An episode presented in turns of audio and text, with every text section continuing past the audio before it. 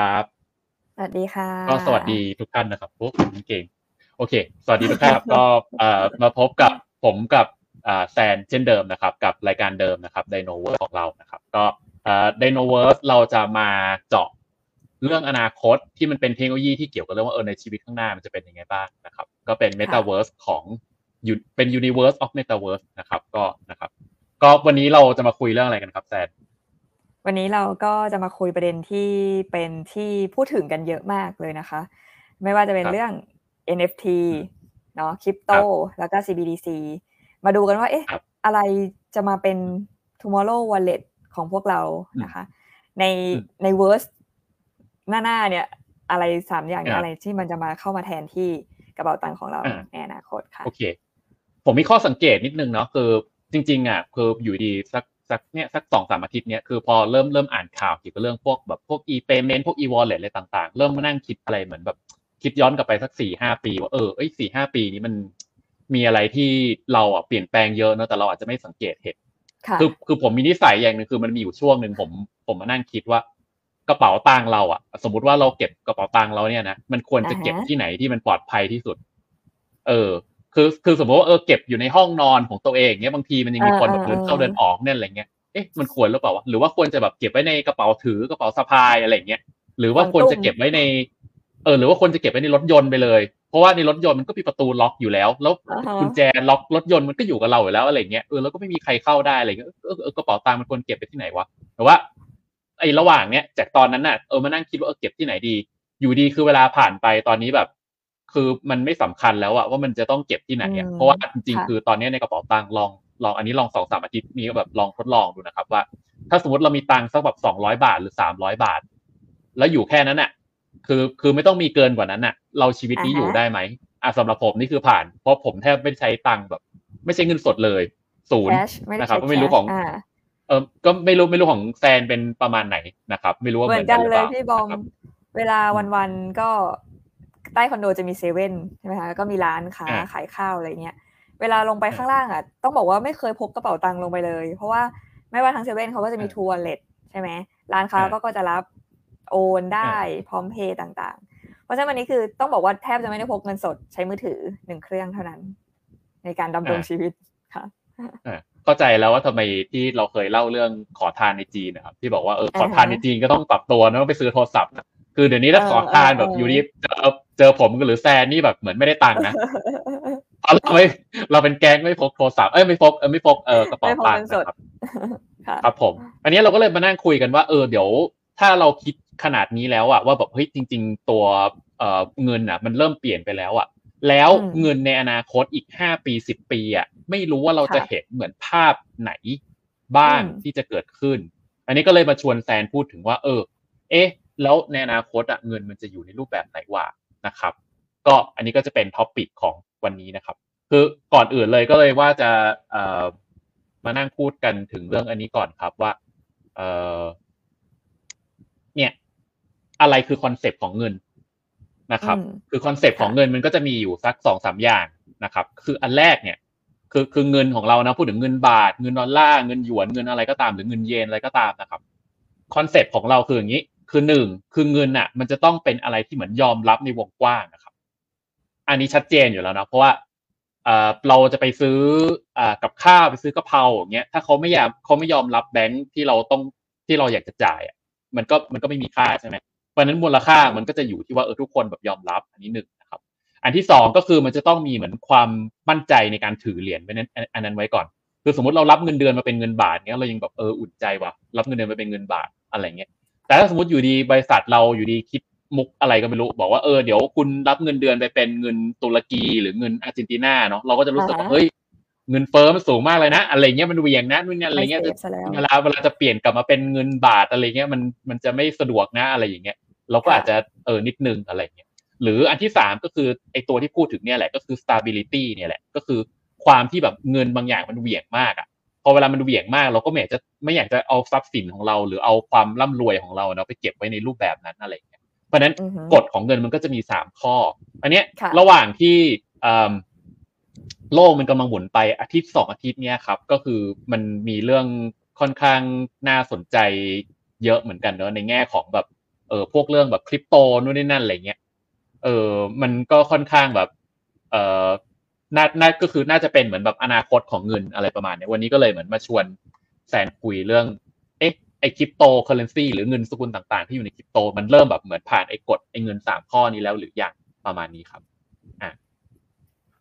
อ่านะครับ เพราะฉะนั้นเดี๋ยวขอเริ่มจากสไลด์นี้ก่อนครับอันเนี้ยอ่าเราให้ลองให้ลองแซนวิเคราะห์ตามกฎตะกี้เนี่ยตะกี้ US ดอลลาร์นี่แบบว่า สามารถผ่านกฎสามข้อนี้ได้สบายๆหรือเปล่าครับโอ้โห ใช่เลยอะข้อแรก universally accepted ใช่ไหมคะ ก็ต้องบอกว่าถึงตอนนี้แบบทุกคนก็จะแบบอารมณ์แบนๆ US ดอลลาร์เนาะแต่ว่าไม่ว่าจะไปทางไหนในเรื่องของการค้าเทรดต่างๆ ก็ US ดอลลาร์ก็ยังเป็นสกุลเงินที่ทุกคนยัง accept ในการใช้จ่ายซื้อของกันอยู่นะคะ ก็ยังตอนนี้ก็แน่นอน US ข้อหนึ่งก็ผ่านแน่นอนนะคะ ข้อ 2 confidence in the currency เหมือนกันเลย อย่างสมมุติถ้าเราดูนะ เวลาเกิดวิกฤตอะไรต่างๆ อย่างนี้ใช่ไหมคะเวลาหุ้นตกอ่าพันธบัตรจะมีปัญหาอืมทุกคนอาจจะวิ่งเข้าหาสกุลอืมเงิน US ดอลลาร์ก่อนเลย สังเกตจาก US ดอลลาร์อินเด็กก็จะพุ่งใช่ไหมเวลาเกิดปัญหาต่างๆ ซึ่งก็เลยก็สังเกตได้ว่าทุกคนยังมั่นใจใน currency นี้อยู่ว่า จะสามารถใช้ในการจับจ่ายใช้สอยซื้อขายทำการค้าได้นะคะอะข้ออืม2ก็ก็ผ่านเหมือนกัน ส่วนข้ออืม3 stability of exchange คือถ้า ข้อนี้ก็ถ้าให้แบบตอบเป็น exactly อาจจะตอบได้ยากเหมือนกันนะ แต่ว่าถ้าเราดู US ดอลลาร์เทียบกับสกุลหลักในโลกเนี้ยค่ะ ก็จะเห็นว่ามันไม่ได้เหวี่ยงแบบขึ้นลง 10-20%นะ เหมือนกับสมมติว่าเราแบบจะใช้บิตคอยน์อย่างเงี้ยเราก็คงจะแบบหนักใจนิดนึงบิตคอยน์วิ่ง 10-20%ได้ แต่ถ้า US ดอลลาร์เนี่ยเทียบกับเงินบาทยูโรปอนด์มันก็จะมีความค่อนข้างมั่นคงในเรื่องของ exchange rate ที่มันก็จะเหวี่ยงอยู่ในไม่ได้ไม่ได้กว้างมากนะคะเพ ราะฉะนั้น US ดอลลาร์เนี่ยก็ต้องเจนว่าก็ผ่านทั้งสามข้อแหละอ่าครับผมก็เอ่อวันนี้มีมีมีเอ่อท่านท่านท่านผู้ชมมีมีกรมาฝากทุกท่านนะครับ เพลงไม่ได้อยู่ในซีดีนะครับ หนังไม่ได้อยู่ในดีวดีนะครับหนังสือไม่ได้อยู่บนเล่มนะครับนี่ภาพไม่ได้อยู่บนฟิล์มอุ๊ยเงินชอบก็เลยไม่ได้อยู่ในโทรบัตรนะครับสาธุโอ้สุดยอดสุดยอดมากเป็นคำคมขอบคุณทุกท่านประนะจำควัรับนนี้นะคะอืมครับผม อ่า คุณ เอ่อเพลินพันธ์บอกว่าก็คือ store of value ใช่ไหมคะอ่าใช่นะครับ โอเคนะครับโอเคก็ขอบคุณทุกท่านที่เอ่อส่งคอมเมนต์มานะครับ ก็ค่ะรวมรวมรวมท่านอื่นๆด้วยนะครับ อ่าครับก็โอเคเออก็เท่าที่แฟนวิเคราะห์ไปตะกี้เนี่ยจริงๆก็เห็นภาพชัดเจนนะว่าเออทำไม US ดอลลาร์ถึงเป็นเป็นสกุลเงินที่ทุกคนยอมรับที่แบบเหมือนใช้กันทั่วโลกเนาะเพราะว่ามันมีสามอืมสิ่งเนี้ยครบใช่ไหมครับใช่อันนี้ใช่ค่ะแต่ในอนาคตอะเงิน คริปโตมันอาจจะมาแทนที่ก็ได้นะ ด้วยเหมือนถูแบกบด้วยด้วยหน้าที่บางอย่างที่ตอนนี้ US ดอลลาร์แบบเหมือนเหมือนกำลังเริ่มเสื่อมลงครับอย่างเช่นข้อค่ะสามไอ้ตัว stability อย่างเงี้ยเอ่มคือการถือเงินเป็นดอลลาร์เพียวๆ ในอนาคตอะคนเริ่มไม่มั่นใจแล้ว เพราะว่าตัวเงินเฟ้อเนี่ยมันก็ค่อนข้างเร่งตัวค่อนข้างอืมเยอะเหมือนกันเนาะถ้าเงินเฟ้อยังเร่งตัวอย่างนี้ไปเรื่อยๆ คนถือดอลลาร์ก็จะแบบเหมือนเสีย va- value of wealth ที่เขาแบบเหมือนอืมถือไว้อยู่อะไปเรื่อยค่ะๆก็อาจจะมีจุดนี้ได้อะไรเงี้ยหรือว่าพวกอ่าฮะความมั่นใจในในเศรษฐกิจนู่นนี่นั่นอะไรเงี้ยของอืมยูยูของดอลลาร์สะท้อนออกมาอะไรเงี้ยค่ะมันก็มีโอกาสเกิดขึ้นได้นะครับอันนี้ก็ใช่คือข้อใช่ที่บอกว่าเออถ้ามันถ้ามันเหวี่ยงแล้วจะเป็นยังไงวะอะไรเงี้ยแล้วถัดไปอะคือเรื่อง confidence ก็คือเรื่องความมั่นใจอะครับ เพราะฉะนั้นเอ่อตอนเนี้ยคือ 62%ของ reserve ทั่วโลกเขาเก็บเป็นดอลลาร์เพราะฉะนั้นดอลลาร์ก็เลยแบบเหมือนมีความแบบ ได้รับความยอมรับแบบถูกแบบเยอะมากอะใช่แล้วแบบไม่สามารถมีสกุลเงินอื่นมามาเทียบเคียงได้หยวนอยากจะขึ้นมาก็ขึ้นมาไม่ได้ เพราะว่าคือทุกคนเขาใช้ดอลลาร์ไปการซื้อขายหมดอะเพราะฉะนั้นอยากอยากได้หยวนมันมันไม่สามารถจะทำอย่างนั้นได้อะเออ เพราะฉะนั้นก็เลยมาเป็นคำถามต่อไปว่าเอ๊ะแล้วอะไรมันจะทำให้ตัวคริปโตมันมันเหมือนมันเกิดขึ้นได้ ซึ่งมันจะค่ะเกิดขึ้นได้ มันจะเกิดจากไอ้ข้อสองเนี่ยแหละ เพราะว่าถ้าสกุลเงินใหม่มันเกิดขึ้นมา หรือแบบรูปแบบในการใช้ใหม่ๆมันเกิดขึ้นมา มันจำเป็นจะต้องมีหน้าที่บางอย่างที่ดอลลาร์ทำไม่ได้ ถ้าใช่ดอลลาร์ยังไม่แบบขึ้นไปเป็นดิจิตอลค่ะประมาณนั้นเพราะฉะนั้นก็เลยจะมาวิเคราะห์เรื่องนี้ได้เหมือนกันว่าอะถ้ามันเป็นคริปโตเคอเรนซีอะมันมีจุดตรงนั้นยังไงนะครับอือฮึซึ่งอันเนี้ยผมวิเคราะห์เองนะ ผมไม่ได้ฟังจากที่อื่นมานะก็ก็ข้อสองที่ว่าตะกี้เนี่ยนะครับ มันก็จะมีเอ่อ point บางอย่างที่ทำให้ตัวคริปโต มันสามารถที่จะแบบเหมือน มีความเชื่อมั่นขึ้นมาได้อะไรเงี้ยคือเพราะว่าอันอันอย่างแรกก็คือคนก็มานั่งคิดแล้วว่าเออจะเก็บเป็น digital wallet นู่นนี่นั่นอะไรเงี้ยหรือจะเก็บเป็นคริปโตอะไรบางทีคริปโตมัน hack ยากกว่านะอะไรเงี้ยมันก็จะมีคนที่แบบเหมือนคิดคิดในแง่นี้ อันที่สองคือมันเพิ่มมูลค่าได้เหมือนดอลลาร์ที่แบบเหมือนพอถือดอลลาร์ปุ๊บเสื่อมค่าเสื่อมค่าเสื่อมค่าเสื่อมไปเลยปีนี้ก็อ่าสี่ห้าเปอร์เซ็นเรียบร้อย ปีหน้าก็ไม่รู้เขาบอกว่าสองเปอร์เซ็นไม่รู้จริงหรือเปล่าอะไรอย่างเงี้ยครับ อ่า เพราะฉะนั้น คือถือคริปโตอย่างน้อยคือเออมันเบี่ยงก็จริงนะแต่ว่ามูลค่ามันยังขึ้นอยู่ตราบใดที่มันยังขึ้นอยู่อะ ก็มันก็ยังเป็นแบบเก็บตัวพวกนี้ได้เงี้ยก็จะมีคนมาถามหลังใหม่เลยนะเออพี่ลงทุนในคริปโตป่ะครับอะไรเงี้ยครับนู่นนี่นั่นอะไรเงี้ยแต่ว่าก็ก็ดูตรงนี้แหละคือ ถ้าถ้าในระยะยาวมันยังเพิ่มมูลค่าได้ เราก็ยังถือตรงนั้นได้ถูกต้องไหมค่ะ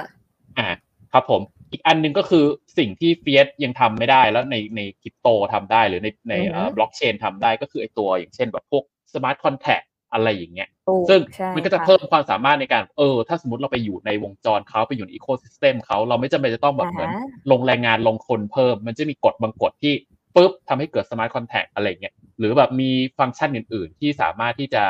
ทำให้ตรงเนี้ยมันเดินดำเนินต่อไปได้อะไรเงี้ยนะประมาณนี้ อันนี้มันก็จะเป็นเรื่องของอการยอมรับทั่วโลกอะไรเงี้ย คือไอ้ตรงเนี้ยไอ้การยอมรับเนี่ยแหละที่ ตัวคริปโตก็คือแบบเหมือนมันก็ยังเป็นแค่ของคนกลุ่มเดียวเนาะซึ่งถ้ามันยังไม่ผ่านตรงจุดนี้ไปได้อะมันก็ยังไปต่อไม่ได้เดี๋ยวมันจะมีถึงจุดจุดหนึ่งมันก็ยังจะแบบปื้ดของมันก็จะไม่มันก็จะไม่ขึ้นไปอีกอะไรเงี้ยซึ่งพอถึงจุดจุดนั้นปุ๊บแล้วถ้าหน่วยงานต่างๆ ของรัฐยังไม่ยอมรับหน่วยงานประเทศยังไม่ยอมรับอะไรเงี้ยยังไม่สามารถใช้ซื้อก๋วยเตี๋ยวได้อะไรเงี้ยบางทีมันก็จะไปต่อไม่ได้ มันก็มันก็จะมีอีกทางหนึ่งนะครับ ค่ะ อ่าประมาณนี้ อันสุดท้ายก็คือไอ้เรื่องความเสถียรนี่แหละคือคริปโตก็รู้อยู่แล้วแหละคือถ้าเรื่องความเสถียรนี่คือแบบโคตรไม่เสถียรเลยอะเอออยู่ดีแบบจะลงก็ลงแล้วลงทีนึงคือแบบไม่ใช่แค่สิบเปอร์เซ็นบางทีมันแบบโอ้ยี่สิบสามสิบเปอร์เซ็นหรืออะไรเงี้ยหรือบางทีอะไรประมาณเนี้ยครับเพราะนั้นมันก็จะประมาณนี้ถ้าเรื่องเงินสามข้อแทรกนี่เราจะเสริมไหมครับอ่าก็เรื่องจริง ๆ ก็ตอนนี้ค่ะพี่บอมจริงๆเมื่อกี้ที่พี่เพลินพันธ์พูดถึง store value อะก็เป็นเรื่องหนึ่งที่สำคัญนะฉันว่า ก็มันก็จริงๆ มันก็ตอบทั้งสองข้อสองและข้อสามเลยว่าแบบถ้ามันยัง store value ได้ คนยังอยากจะเก็บมันเพื่อไว้ใช้ในอนาคต มันก็จะยังเป็นอ่า currency of choice อยู่ แต่ถ้าวันหนึ่งมันสองข้อนั้นมันมันหายไปแล้วอะค่ะ ความมั่นใจต่างๆ ก็จะหายไปหมดเหมือนกับสกุลเวเนซุเอลาที่เกิดปัญหาอย่างนั้นเลยค่ะใช่ครับผมก็ถูกต้องนะครับ ก็ อันเนี้ยก็เลยมาลองดูว่าเอ๊ะแล้วอย่างกรณีของตอนนี้มันจะมีเรื่องที่แบบเหมือน เอาจริงนะคือ ตอนมานั่งจะนั่งทำเรื่องนี้ก็มานั่งคิดเออคือชคือคือคนไทยแบบทำเยอะมากก็ผมก็มานั่งคิดว่าเออทำแล้วมันจะแบบเหมือนแตกต่างจากเขาไหมอะไรอย่างเงี้ยแต่ก็ไม่เป็นไรก็มาเล่าฟังขำๆแล้วกันก็เอ่อมันก็จะมีฟังก์ชันบางอันที่แบบเหมือนแบบสองสาเดือนเนี้ยแบบค่อนข้างแบบโด่งดังมากเลยก็คือ NFT นะครับ NFT ก็เอ่อถ้าจะให้เอ่อแปลก็มันก็จะเป็นอ่าวิธีการ ซื้อขายแบบหนึ่งเป็นสินค้าแบบหนึ่งซึ่งคุณจะต้องใช้เหรียญดิจิตอลคริปโตเนี่ยในการซื้อใช่ไหมครับ แล้วก็คือช่วงนี้คือแบบเหมือนกำลังโด่งดังมากนะครับ ประมาณนี้ ซึ่งเราก็มานั่งคิดว่าเอ้ยแล้วอะไรมันคือ NFT วะอะไรคือ NFT มันก็จะแบ่งเป็นว่าเออแล้วนี้เปรียบเทียบคืออ่า NFT คืออ่าชื่อเต็มมันคือ non fungible token นะครับเปรียบเทียบกับ fungible มันต่างกันยังไงเนาะอันนี้อธิบายเร็วๆนะเพราะในนี้ก็จริงๆที่คิดว่าทุกท่านน่าเคยรู้อยู่แล้ว fungible แปลว่าทดแทนนะครับ non fungible คือไม่สามารถทดแทนได้นะครับ ก็ตัวอย่างก็ชัดเจนอยู่แล้วเนาะคืออ่าสมมติอย่างอ่าเสื้อเสื้อตัวหนึ่งสมมติเสื้อตัวนี้ อันนี้เสื้อลายไดโนฟลิโอเนาะเพราะนั้นอะก็มันก็น่าจะมีตัวเดียวเนาะมันมันสามารถทดแทนได้ไหม แต่ว่าเอาจริงอะคือเสื้อตัวนี้มันทดแทนได้ เพราะว่าอ่าคุณอาจจะแบบเหมือนเข้าไปในเว็บผมไปใน Facebook ผม แล้วก็ไปก๊อปปี้ไอ้ลายตรงนี้มา เออไปพิมพ์มา แล้วก็เอาเสื้อยืดไปใช่ไหมไปร้าน ไปร้านเสื้อยืด แล้วก็พิมพ์ออกมา มันก็มันก็เกิดขึ้นมาเป็นอีกตัวหนึ่งแล้วเพราะนั้นถามว่ามันทดแทนได้ไหมมันก็มันก็ทดแทน มันก็ทดแทนได้ไงแล้วอะไรที่มันทดแทนไม่ได้อะไรเงี้ยอะไรที่ทดแทนไม่ได้อาจจะอย่างเช่นแบบแซนอย่างเงี้ย เราจะหาแบบกูรูที่แบบมีความรู้วิเคราะห์ได้แบบแซนอย่างเงี้ยทดแทนไม่ได้เอออย่างเงี้ยอาจจะเป็นแบบหนึ่งนะครับ แต่ถ้าสมมติเราพูดถึงสินค้าต่าง ๆอะเอ้ยอะไรมันถึงทดแทนไม่ได้เนาะทำไมอยู่ดีคือสิ่งสิ่งมันทดแทนไม่ได้ ก็เลยจำเป็นที่จะต้อง มีการเหมือนแบบว่าเอา digital layer มาประกบครับจริงถ้าเราพูดถึงเรื่องเรื่องเมตาเวิร์สอะส่วนนี้มันก็จะเป็นส่วนที่น่าสนใจรูปแบบหนึ่งคือ ถูกถูกถูกใช่ คือมี physical อยู่แล้ว physical อยู่อันหนึ่งเสื้อตัวนี้จะพิเศษได้มันจะต้องมีเอ่อมันต้องมี digital layer มากำกับกับเสื้อตัวนี้ ว่าตัวนี้เป็นตัวเดียวที่มันมีไอตัว digital layer นั่นแหละ แล้วตรงนี้แหละก็เขาเขาก็เลยเรียกว่า NFT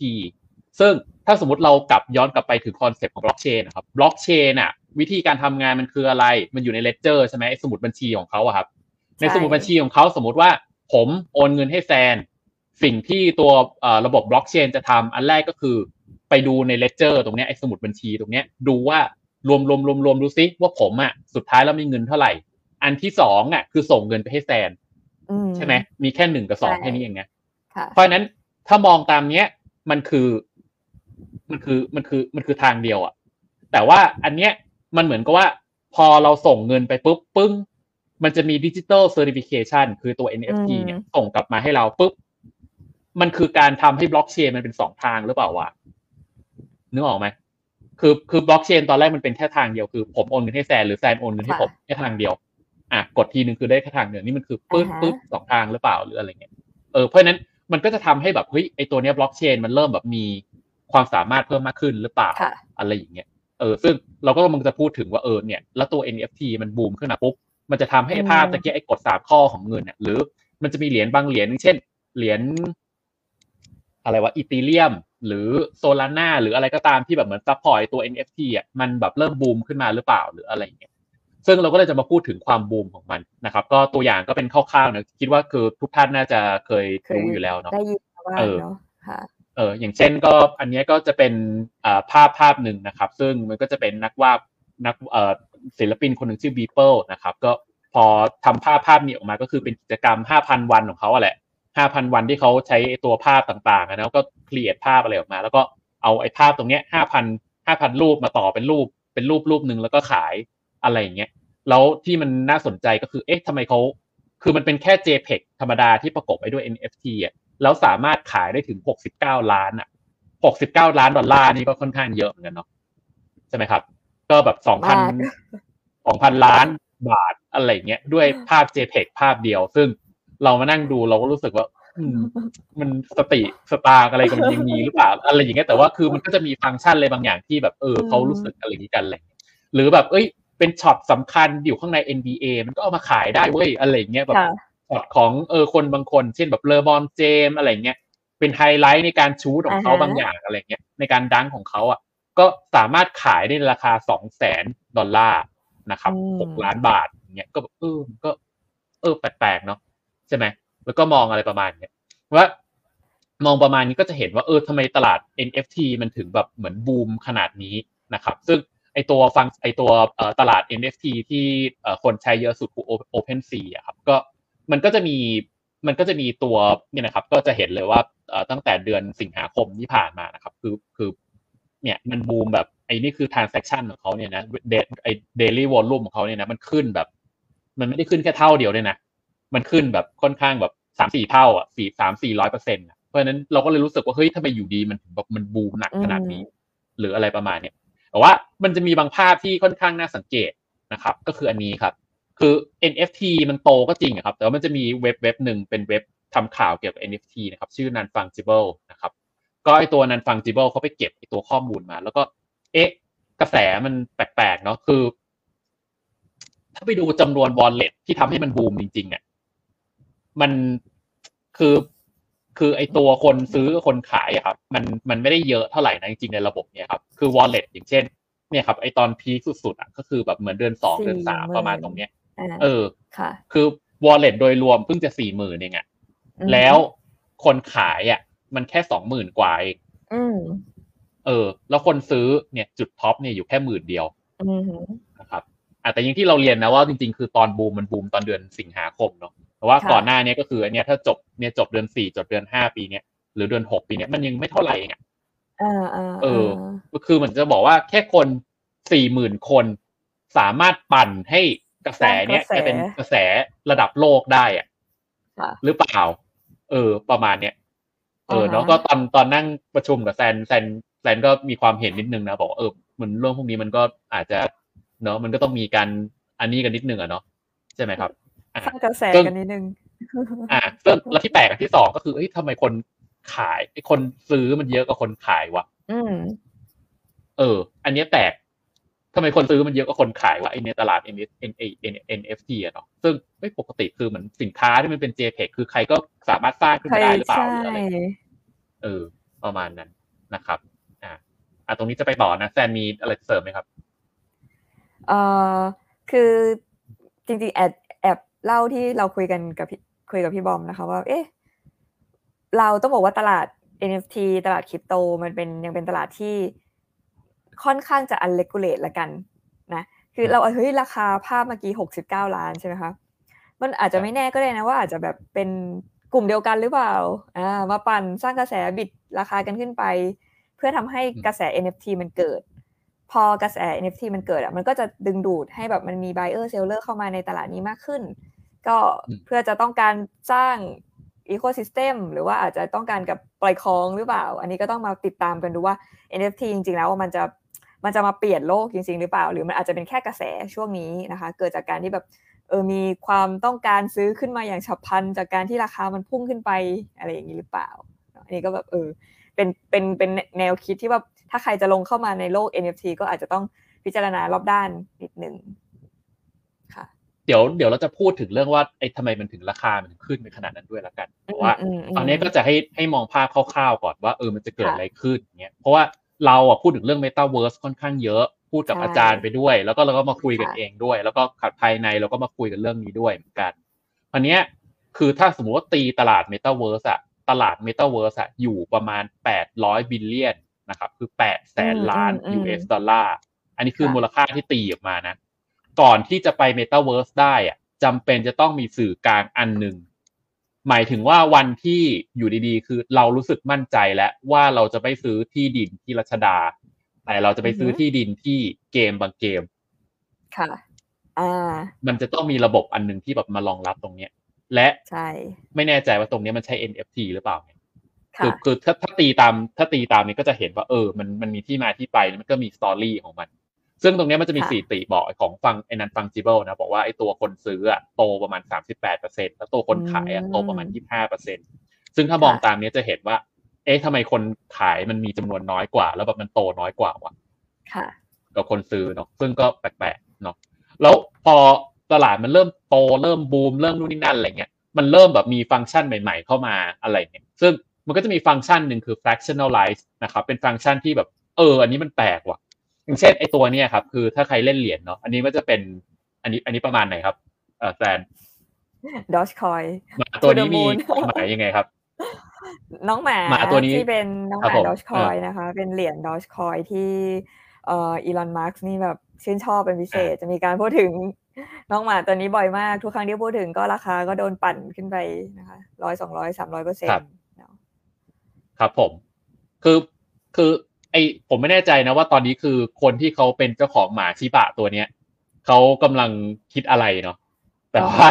คือคือตอนนี้มันจะมีฟังก์ชันใหม่ๆ ก็คืออย่างเช่นไอ้ fractionalize ที่ที่ตะกี้พูดถึงนะครับ ก็คือไอ้ตัว Dogecoin มีมันเนี้ยเนาะมันเป็นมันเป็นมีมที่ค่อนข้างแบบเออแบบเหมือนในในระดับโลกก็คือแบบเหมือนดังอยู่แล้วอะ่ะก็เออเขาขายในรูปแบบ NFT ในราคา 4 ล้านนะครับ4ล้านดอลลาร์นะครับ แต่คราวเนี้ย เขาใช้ฟังก์ชันเรียกว่าไอ้ fractionalize อะคือแตกให้เหมือนเหมือนแตกพาหุ้นเลยอะครับ คือภาพภาพเนี้ย แตกให้มันเป็นสเกล JPG เล็กๆๆๆๆๆๆไปเรื่อยๆอะมีสัดส่วนเท่าไหร่ผมจำไม่ได้นะหมื่นหนึ่งพันชิ้นหรืออะไรประมาณนั้นอะคือพอแตกเป็นเล็กๆเสร็จอะคือมูลค่ามันบีบตัวนะครับ คือเหมือนว่าพอแตกเสร็จก็คือแยกความเป็นเจ้าของไปแต่ละแต่ละชิ้นอ่า แซนอาจจะได้แบบขี้หูรูหูในรูหูหมาอะไรเงี้ย ผมอาจจะได้แบบเหมือนขี้ตานิดนึงอะไรเงี้ย หรืออาจจะได้แค่แบบภาพแบ็กกราวนะครับเหลืองๆข้างหลังอะไรเงี้ยไปหรืออะไรเงี้ย ซึ่งตรงเนี้ยมันก็ทำให้แบบเหมือนไอ้ตัวนี้มันเหมือนแบบเหรียญมันดีดตัวขึ้นแล้วก็ราคาเนี่ยจากสี่ล้านนะครับ ก็ขึ้นไปสองร้อยี่สิบห้าล้านกับไอ้ภาพนี้ภาพเดียวอะก็ผมมานั่งคิดว่าเฮ้ยถ้าผมเป็นเจ้าของไอ้หมาตัวเนี้ยเนาะคือคือหมาตัวนี้มีมีหมาตัวนี้ทั้งตัวยัง ไม่สามารถที่จะมีราคาหมาตัวเนี้ย ขายหมาตัวนี้ไปมีมีราคาได้ไม่เท่ากับรูปภาพรูปนี้เลย อะไรประมาณนี้มันก็จะเป็นฟังก์ชันหนึ่งซึ่งแบบเออก็แปลกๆอะไรประมาณเนี้ยอันที่สองก็คือเรื่องแบรนด์นะครับ ก็จะมีแบรนด์ต่างๆที่เริ่มเข้ามาแล้ว เพราะว่าตรงนี้มันก็จะเป็นตัววัดได้แบบหนึ่งถ้าตะกี้เราพูดถึงไอ้กฎสามข้อว่า เอ๊ะมันจะต้องมีความ universal access อะครับคือเหมือนว่ามันจะต้องแบบมันได้ได้รับการยอมรับในวงกว้างนะครับ NFT ก็เหมือนกันครับ ก็ ก็จะถูกได้รับการยอมรับในวงกว้างเหมือนกัน อย่างเช่นเนี่ยก็คือที่ตัวอย่างครับอย่างเช่นแคมเบลเนี้ยก็มาออกในรูปแบบ Campbell Soup เนี่ยนะครับก็มาออกในรูปแบบของ NFT เนาะก็มาขายอย่างเงี้ยแล้วก็บอกว่ามีภาพอันนึงแล้วก็ให้ศิลปินออกแบบจริงๆภาพจริงๆ มันจะเป็นภาพเคลื่อนไหวเนาะ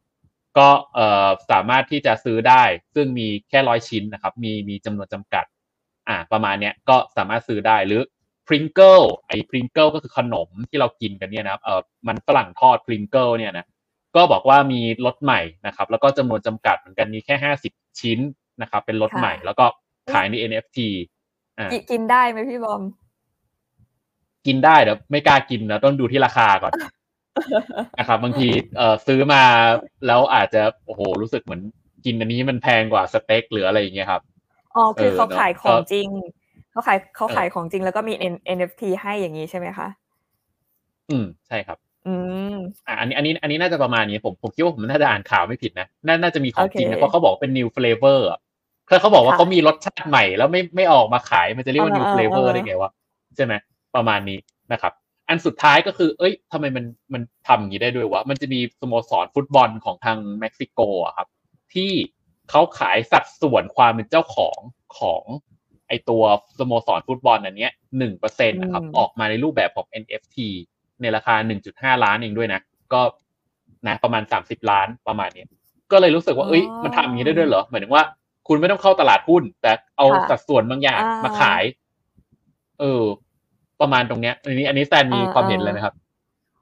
ก็เออแล้วเราจะมั่นใจได้ไหมพี่บอมว่ามันจะ เราจะได้เป็นเจ้าของสโมสรจริง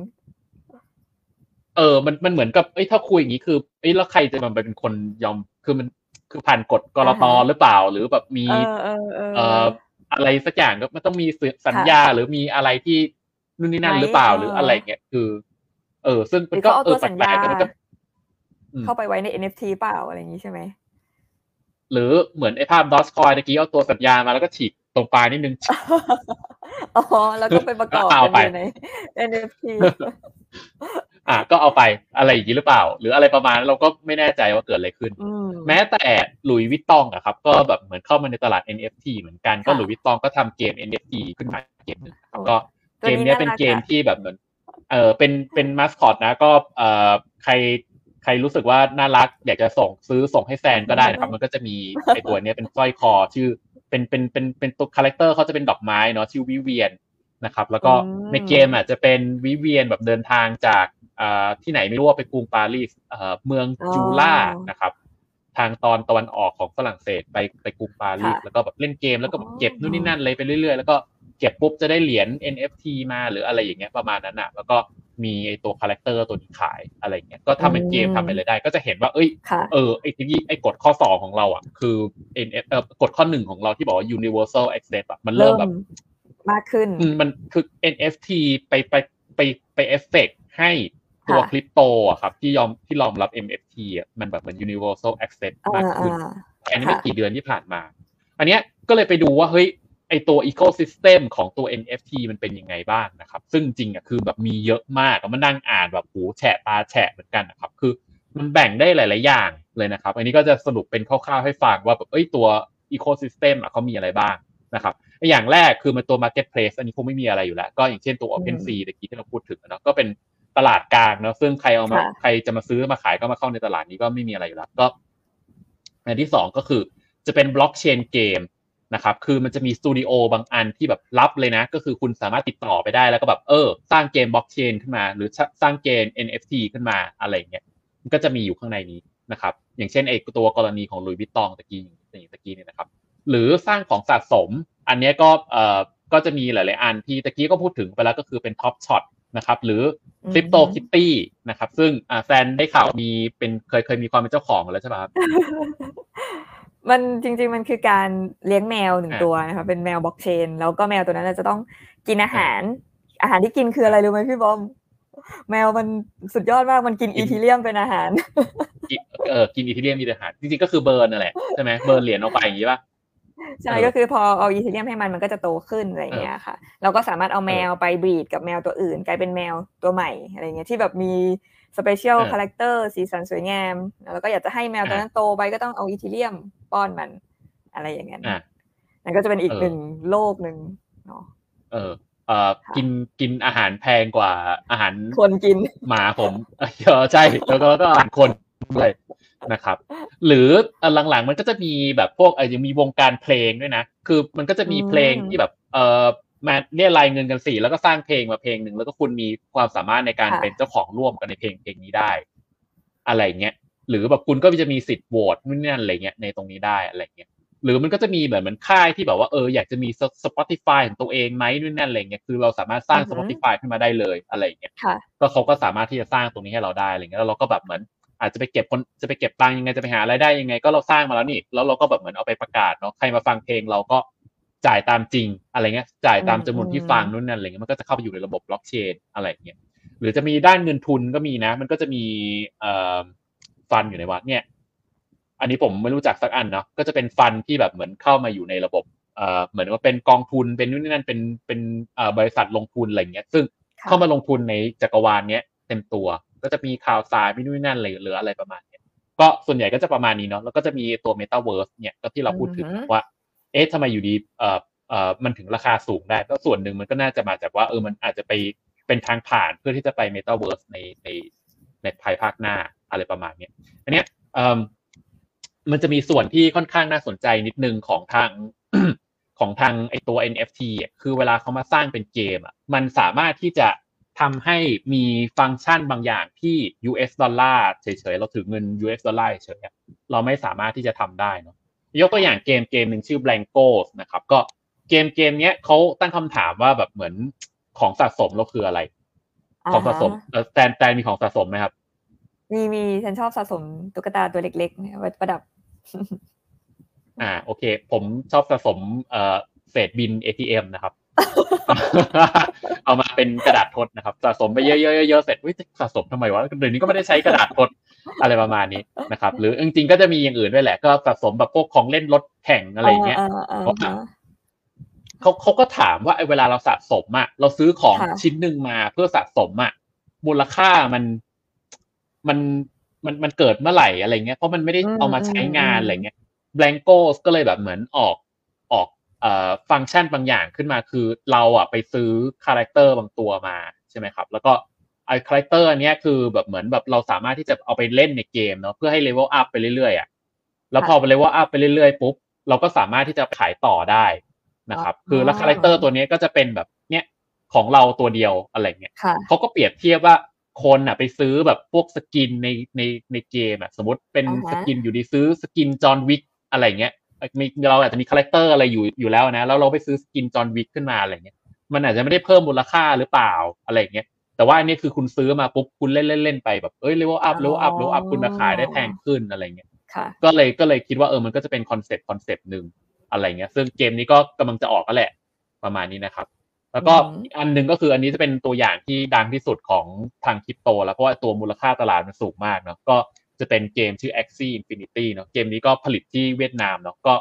จริงเกมนี้ก็คือคล้ายๆกับโปเกมอนของปี 2021 แหละ ซึ่งจริง ๆ ก็นั่งคุยกับแซมกันว่าเฮ้ยไอตัว ตัว universe ของเขาอะ มันค่อนข้างแบบน่าสนใจเหมือนกันก็คือเราสามารถที่จะซื้อซื้อตัวมาฝึก แล้วก็ level up level up แล้วก็ประมาณคล้ายๆเกมตะกี้คือพอพอ level up เสร็จแล้วก็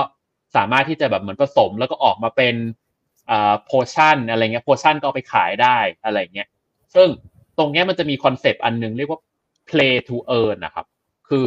สามารถที่จะเล่นเพื่อที่จะเหมือนได้ตังค์ได้จริงๆอะครับ เออประมาณนั้นอะแล้วมันก็เลยเริ่มแบบ เอ้ย เออ มันเริ่มมันเริ่มยังไงวะคือคือเหมือนว่า เราเราพูดถึง Metaverse อะ Metaverse คือออฮึเป็นจักรวาลใหญ่ๆอันหนึ่งแต่ว่าค่ะเพื่อที่จะ Metaverse เนี่ยมันจะ operate ได้จริงๆ หรือจะมันจะฟังก์ชันได้จริงๆอะมันจำเป็นที่จะต้อง เหมือนเราสามารถที่จะเข้าไปหาเงินข้างนั้นได้อะคือเข้าอืมเข้าไปจ่ายอืมเงินก็ได้เข้าไปหาเงินได้ มันถึงมันถึงจะเกิดค่ะอีโคโนมิกข้างในตัวนั้นอ่าน่ะเพราะฉะนั้นตรงเนี้ย Axie เนี่ยก็คือลองก็คือเปิดโจทย์ตรงนี้ขึ้นมาด้วยการแบบว่า ใครที่เข้าไปเล่นน่ะ คุณจะได้ตังค์นะอืมประมาณนั้นน่ะ ซึ่งแบบเฮ้ยมันอย่างนี้ได้ด้วยเหรอวะประมาณนี้นะครับ ก็เอ่อของ a x i นี่ก็คืออันนี้จะเป็นตัว Ecosystem ของเขานะครับ คือ คือ เอ่อเราเป็นผู้เล่นน่ะ ถ้าเราอยากจะเข้าไปในตลาด a x i นะ เราจะต้องเหมือนใช้เหรียญเนาะ แล้วก็ซื้อไอ้นี้ขึ้นมานะครับ ก็ซื้อตัวละครมาสามตัวนะครับ ซึ่งก็เอ่อเช็คไปเช็คราคานะ ตอนนี้ประมาณตัวละหมื่นอะเพราะฉะนั้นคุณจะต้องซื้อประมาณสามตัวก็สามหมื่นอะประมาณนี้เนาะ ถึงถึงจะเล่นได้เนาะ แต่พอแบบซื้อละครตัวละครสามตัวปุ๊บ คุณก็สามารถที่จะเหมือนเข้าไปเล่นตืดตืดตืดตืดอะไรขึ้นมาได้อะไรเงี้ย แล้วก็ สามารถที่จะแบบเหมือนได้รายได้ขึ้นมาแบบเหมือนเออสู้หรือนู่นนี่อะไรก็ไม่รู้นะไม่เคยเล่นเนาะแล้วก็จะได้มาเป็นโพชั่นซึ่งก็เป็นเหรียญอีกตัวหนึ่งเนาะชื่อเหรียญ SLP เอ่ออะไร Smooth Love Potion หรืออะไรประมาณก็เอาตรงนั้นไปขายหรือเอาไปเพาะพันธุ์เป็นเป็นตัวไอตัวละครตัวใหม่ออกมาอะไรเงี้ยเพื่อเอาไปขายต่อก็ตัวใหรืออะไรก็ได้อ่าเออ หรืออะไรประมาณนั้นเนี่ยซึ่งตรงนี้ก็แบบว่า เออมัน มันมันมันมันมีบางประเทศอะ อย่างเช่น เนี่ยครับ คนฟิลิปปินส์น่ะคือคืออันนี้ก็ไม่แน่ใจนะว่ามันเกิดอะไรขึ้นเนาะคือเขาบอกว่าในเกมเนี้ยหกสิบเปอร์เซ็นเป็นคนฟิลิปปินส์ครับ คนฟิลิปปินส์หกสิบเปอร์เซ็นมีอยู่อยู่ข้างในนี้เนาะแล้วพออยู่ข้างในนี้เสร็จก็เออก็มีการวิเคราะห์กันว่าแบบเหมือนคุณสามารถแบบเหมือนไม่ต้องทำงานอะ แล้วใช้ชีวิตอยู่ข้างในนั้นได้เลย โดยที่แบบเหมือนไม่ต้องทำงานอ่าฮะโดยที่อันนี้เขาก็วิเคราะห์ออกมานะเขาบอกว่าไอ้เงินเดือนคนฟิลิปปินส์อยู่ประมาณต่อเดือนเนาะสี่หมื่นสี่พันเจ็ดร้อยเนาะผมก็รู้สึกว่าเฮ้ย ทำไมมันเยอะมากทำไมมันเยอะจังวะเยอะกว่ากูอีก หรือเปล่าอะไรอย่างเงี้ยก็เลยรู้สึกว่าเออทำไมเงินเดือนมันเยอะจังวะสี่หมื่นสี่พันนะประมาณเนี้ยคือคือเงินเดือนเฉลี่ยของคนฟิลิปปินส์เนาะคราวเนี้ยถ้าสมมติว่าเราเล่นไอ้เกมเกมตะกี้ก็คือเออมันจะแบ่งเป็น daily quest คือ quest อะไรที่แบบเหมือน quest แบบง่ายๆ ที่แบบทำได้ทุกวันอะไรเงี้ยคือ quest ประมาณเนี้ยคือ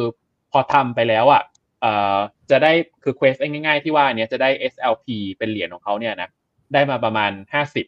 ต่อวันอือหือเออ ซึ่งเอ่อห้าสิบต่อวันน่ะคำนวณมาเป็นดอลลาร์ มันจะตกประมาณห้าดอลลาร์ต่อวัน ก็คือประมาณร้อยห้าสิบบาท คือเราไม่รู้นะว่าใช้เวลาเท่าไหร่ แต่แต่มันเป็น daily quest มันต้องอะไรง่ายๆอะซึ่งถ้าเฉลี่ยต่อเดือน เออถ้าถ้าคิดในแง่ต่อเดือนว่าเล่นทุกวันน่ะ ก็คือได้รายได้ไปแล้วสี่พันห้าต่อเดือนอืมคือคือถ้าระดับนี้คือเป็นระดับที่คิดว่าในไทยแบบเอ้ยเบสิกแล้วไม่ต้องไม่ต้องทำงานแล้วคือมีข้าวกินแล้วอะสี่พันห้านะ แต่ว่า จะมีถ้าสมมติไปเล่นต่อเป็น Adventure Mode อะไรเงี้ยก็จะมีแบบเอ่อฟังก์ชันอื่นๆ เข้ามาเพิ่มเติมอะไรเงี้ยแล้วก็เฉลี่ยออกมาก็อาจจะได้ประมาณอ่าสิบดอลลาร์ต่อวัน หรือถ้าอืมคำนวณเป็นต่อเดือนก็คือประมาณเก้าพันเนาะเอาเก้าพันมาบวกกับสี่สี่พันห้าเงี้ยก็เงินเดือนก็หมื่นกว่ากว่าบาทแล้วอะคือคือแค่แบบเหมือนเล่นเกมอย่างเดียวโดยที่แบบเหมือนอ่าฮะไม่ได้ต้องไปนู่นนี่นั่นด้วยอะไรเงี้ยค่ะซึ่งเออแล้วก็มันก็จะมีโหมดต่างๆ อะไรขึ้นไปแบบมันจะมีแอเรียนาโหมดนู่นนอะไรซึ่งเออมันก็จะทำให้เหมือนเราได้รายได้เพิ่มมากขึ้น ซึ่งตรงนี้มันก็มานั่งคิดนะว่าเอ้ยการทำเกมอย่างนี้มันมันมันดีเปล่าวะ ไม่รู้ว่าแซนช่วยวิเคราะห์หน่อยครับเออมันคือเหมือนกับที่พี่บอมพูดเรื่อง Metaverse เลยนะ การอ่าที่อันนี้ก็เหมือนอีกหนึ่ง Metaverse ที่มีสกุลอืมของตัวเองมี currency ของตัวเอง แล้วก็เงินในนั้นน่ะสามารถแปลงออกมาเป็นเงินข้างนอกได้ หรือมเงินข้างนอกก็แปลงไปเป็นเงินข้างในได้ มันก็อืมมันก็อาจจะเป็นถ้าแซนมองเนี่ยอาจจะเป็นพยายามเกิดการสร้างอีโคโนมีรูปแบบใหม่ เพื่อทำให้เกิดเศรษฐกิจหมุนไปคนที่ไม่มีงานทำสมมติว่าแบบเฮ้ยเข้ามาเล่นเกม ได้เงินก็เอาไปใช้โลกข้างนอก มันอาจจะเป็นอีกวิธีหนึ่งที่พยายามจะขับเคลื่อนเศรษฐกิจก็อาจจะเป็นไปได้นะคะพี่บอมคือคือผมก็มานั่งคิดว่ามันคือในแง่ GDP คือ คือการที่เราแบบหลงเข้าไปอยู่ในเกม แล้วอ่าฮะเราก็ไปใช้ชีวิตอยู่ข้างในนั้น แล้วมันจะดัน GDP ให้ประเทศไหมแล้วเออเราต้องเราก็ไม่ได้เสียภาษี แล้ว มันไม่รู้ดิมันเหมือนกับพอหลงไปนั้นแล้วมันไม่รู้มันมันเหมือนแบบไอ้ไอ้ชีพเราอะที่เราทำอะมันอือืมันจะยั่งยืนไหมอะไรเงี้ยเพราะว่าถ้าถ้ามันไม่ได้ทำอะไรให้มันเป็นประโยชน์ต่อสังคมต่อประเทศอะไรเงี้ยถัดไปมันอาจจะไม่ได้ยั่งยืนก็ได้หรืออะไรเงี้ยอ่าก็อ่าก็ตรงนี้ก็สงสัยเฉยนะคือ เราก็ไม่แน่ใจว่ามันเกิดอะไรขึ้นข้างในนั้นอะไรอย่างเงี้ยเนาะเออ ก็ประมาณนั้นแหละ เพราะฉะนั้นก็เลยรู้สึกว่า อืมมันก็ อืมในแง่หนึ่งก็น่าสนใจนะอีกแง่หนึ่งก็เออตั้งคำถาม แต่ว่า คิดว่าเออที่มันเปิดมาอย่างเงี้ยมันก็มันก็มันก็ดีนะ เพราะว่า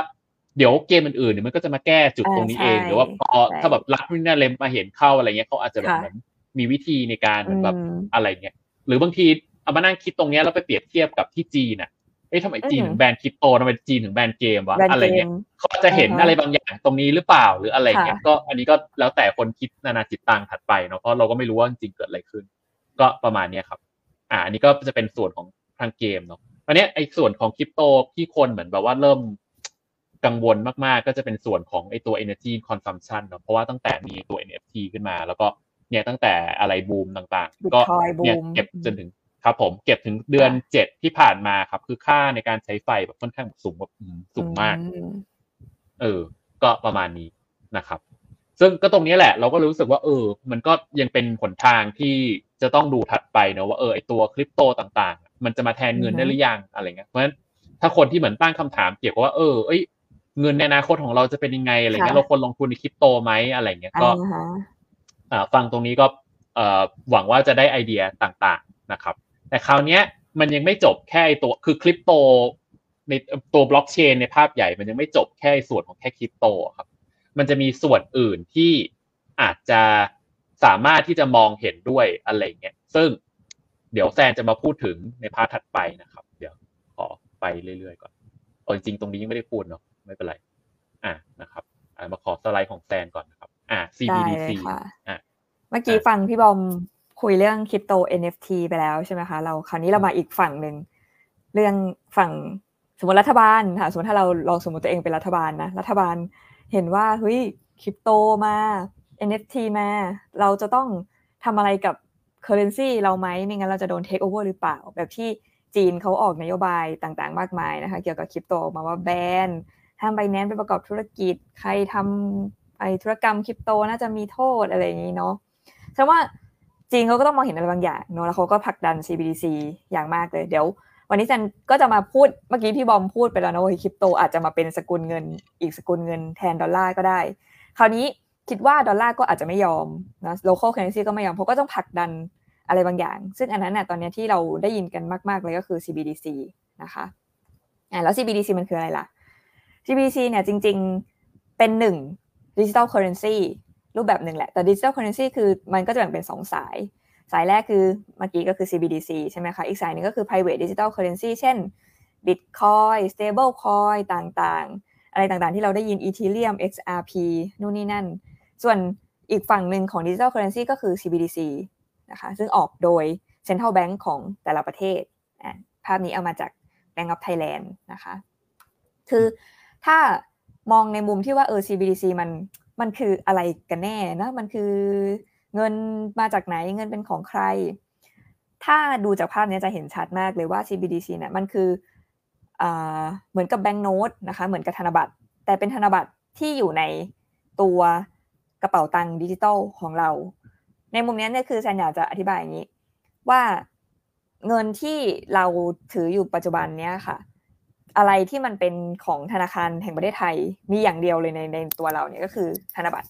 ธนบัตรเปรียบเสมือนโทเค็นหนึ่งที่แสดงความเป็นเจ้าของของเงินนะของเราแสดงแสดงทรัพย์สินของเราก็ว่าอย่างนั้นก็ได้ ถ้าเรามองว่าเออเอ้ยเอาแล้วเงินในบัญชีเราล่ะ จัดเป็นจัดเป็นเงิน เงินจากธนาคารกลางไหม ต้องบอกว่าไม่ใช่นะคะ เงินในบัญชีมันเป็นเหมือนกับเงิน จะบอกว่ายังไงดี เป็นเหมือนเราเอาเงินสด เราไปแลกคูปองที่ร้านอาหาร คูปองร้านอาหารนั้นอะคือเปรียบเสมือนเงินที่อยู่ในบัญชีของธนาคารพาณิชย์ของเราต่างๆ แต่เงินที่เป็นเงินสดจริงๆ ที่เป็นธนบัตรจริงๆอะเป็นเงินอย่างเดียวที่เป็นของธนาคารกลาง แล้วก็เป็นของของเราจริง ๆ สมมติว่าถ้าเกิดวันนี้เราอยากจะ ถอนเงินที่ธนาคารพาณิชย์ เราก็เหมือนก็เอาแลกคูปองของเราคูปองร้านอาหารของเราเนี่ยไปให้ธนาคารพาณิชย์ แล้วเราก็จะได้เป็นเงินสดที่เป็นเงินจริง ๆ ที่มาจากธนาคารกลางจริง ๆ มาในมือของเราเนาะแต่วันนี้เนี่ยสิ่งที่ธนาคารกลางพยายามจะทำอะคะคือเขาพยายามจะให้เงินสดเงินเงินที่เป็นแคชที่เป็นธนบัตรของเราเนี่ยให้มันมาอยู่ในกระเป๋าสตังค์ดิจิตอลของเรา แทนที่เราจะไปถือเป็นว่าแบบเออเรามีเงินเงินอยู่ในบัญชีธนาคารเท่าไหร่ เนาะแต่คราวนี้เป็นเงินที่เป็นเงินของธนาคารแห่งประเทศไทยที่อยู่ในบัญชีของเราโดยตรงเนาะอันนี้ค่ะสิ่งที่ CBDC มันคือความหมายของ CBDC นะคะนี่อันนี้ธนบัตรเนาะแล้วอะไรล่ะคือ motivation หรือความที่แบบเอ้ยทำไม CBDC จะต้องออกมาออกมาในช่วงเวลาที่แบบคริปโตกำลังบูมอยู่พอดีเลย แล้วก็เกิดกระแสอะไรมากมาย ว่าจะแบนคริปโตน่าจะออก CBDC ของตัวเอง นะคะ อะไรคือ motivation เบื้องหลัง ภาพนี้เอามาจาก Deutsche Bank Deutsche Bank ก็พูดว่าสิ่งที่มันผลักดันให้ CBDC เกิดอะมันก็จะมีประมาณ 7 ปัจจัยด้วยกันนะคะไม่ว่าจะเป็นเรื่องของการที่คนเราอะใช้อะไรที่เป็นดิจิตอลมากขึ้นเนาะมันก็แบบจะเป็นอะไรที่สะดวก ถ้ามีเป็นธนบัตรดิจิตอลนะคะ อยากจะทำให้เกิดการtransfer เงินระหว่างประเทศง่ายขึ้น การ payment ง่ายขึ้น support อนาคตที่ทุกอย่างจะเป็น digital economy นะคะแล้วก็ทำให้เกิดการ implement พวก financial monetary หรือ fiscal policy ได้ง่ายขึ้น แล้วก็เป็นการป้องกันการโดนเทคโอเวอร์นะของสกุลอื่นอืมที่ไม่ใช่สกุลหลักของประเทศนั้นนะคะมันมาโดนเทคโอเวอร์ไป แล้วมันก็คือเอออัอันนี้เขาเรียกว่า financial stability ค่ะพี่บอมพี่บอมมีอะไรเสริม เออประเด็นนี้เป็นประเด็นที่ดีเนาะเออมันก็ก็มานั่งคิดต่อเนาะแล้วถ้าไอคริปโตมันบูมอะประเทศมันจะเกิดอะไรขึ้นอืมเพราะว่าค่ะความเสถียรภาพของประเทศอะนั่นมันแหละมันขึ้นอยู่กับค่าเงินของเราใช่ไหมอะไรเงี้ยคือคือมันจะมันจะมันไม่มีเหมือนคือคริปโตมันไม่เหมือนทองนะเพราะว่าเวลาเราถือทองเราไม่สามารถที่จะเอาไปจ่ายค่าก๋วยเตี๋ยวจ่ายค่านู่นนี่อะไรได้อืมทองอืมมันเหมือนแบบอืมมันถือมันคือถืออะแต่ว่าค่ะคริปโตไม่เหมือนกันไงคริปโตคือเราสามารถ ถ้ามันบูมจริงๆมันเราสามารถซื้อกาแฟได้นะ เราสามารถซื้อนู่นซื้อนี่ซื้อนั่นได้นะ โดยโดยโดยโดยที่แบบมันไม่ต้องออกจากเงินอืมคริปโตอะใช่เพราะฉะนั้นใช่ถ้าเป็นอย่างนั้นเสร็จอะมันคือการเหมือนแบบ transfer wealth จากบาทไปเป็นคริปโตอะแล้วอย่างเงี้ยมันจะทำให้บาทมันสูญเสียถูก stability มีโอกาสหรือเปล่าหรืออะไรอย่างเงี้ยค่ะเออ ประมาณนั้นอืมอ่านี่แหละเลยเป็นประเด็นหลักสำคัญที่ทำไม CBDC ถึงเกิดขึ้นนะคะ เมื่อกี้ฉันพูดประมาณเจ็ดประเด็นนะฉันจะค่อยฉันจะขอ ยกตัวอย่างประเด็นหลักๆ ที่สำคัญเลยทำให้เกิด CBDC ขึ้นนะคะ ข้อแรกเลยเนี่ยคือ financial stability เลย อันนี้ภาพนี้มาจาก research paper ของสองท่านข้างล่างนี่นะคะ คือสามารถไปเสิร์ชหาข้อมูลเพิ่มเติมได้เนาะคือการเกิดขึ้นของ alternative money เนี่ยที่เราเห็นกันนะคริปโต stable coin Libra DCEP DCEP นี่คือของจีนนะคะคือสิ่งเหล่านี้เนี่ยเอ่อมีโอกาสนะที่จะมาแทนที่เนี่ย dominate transaction ในประเทศไทยประเทศเรา เพราะงั้นยิ่งถ้าถ้าเราคือถ้าคนไม่ใช้บาท จะเกิดอะไรขึ้นกับ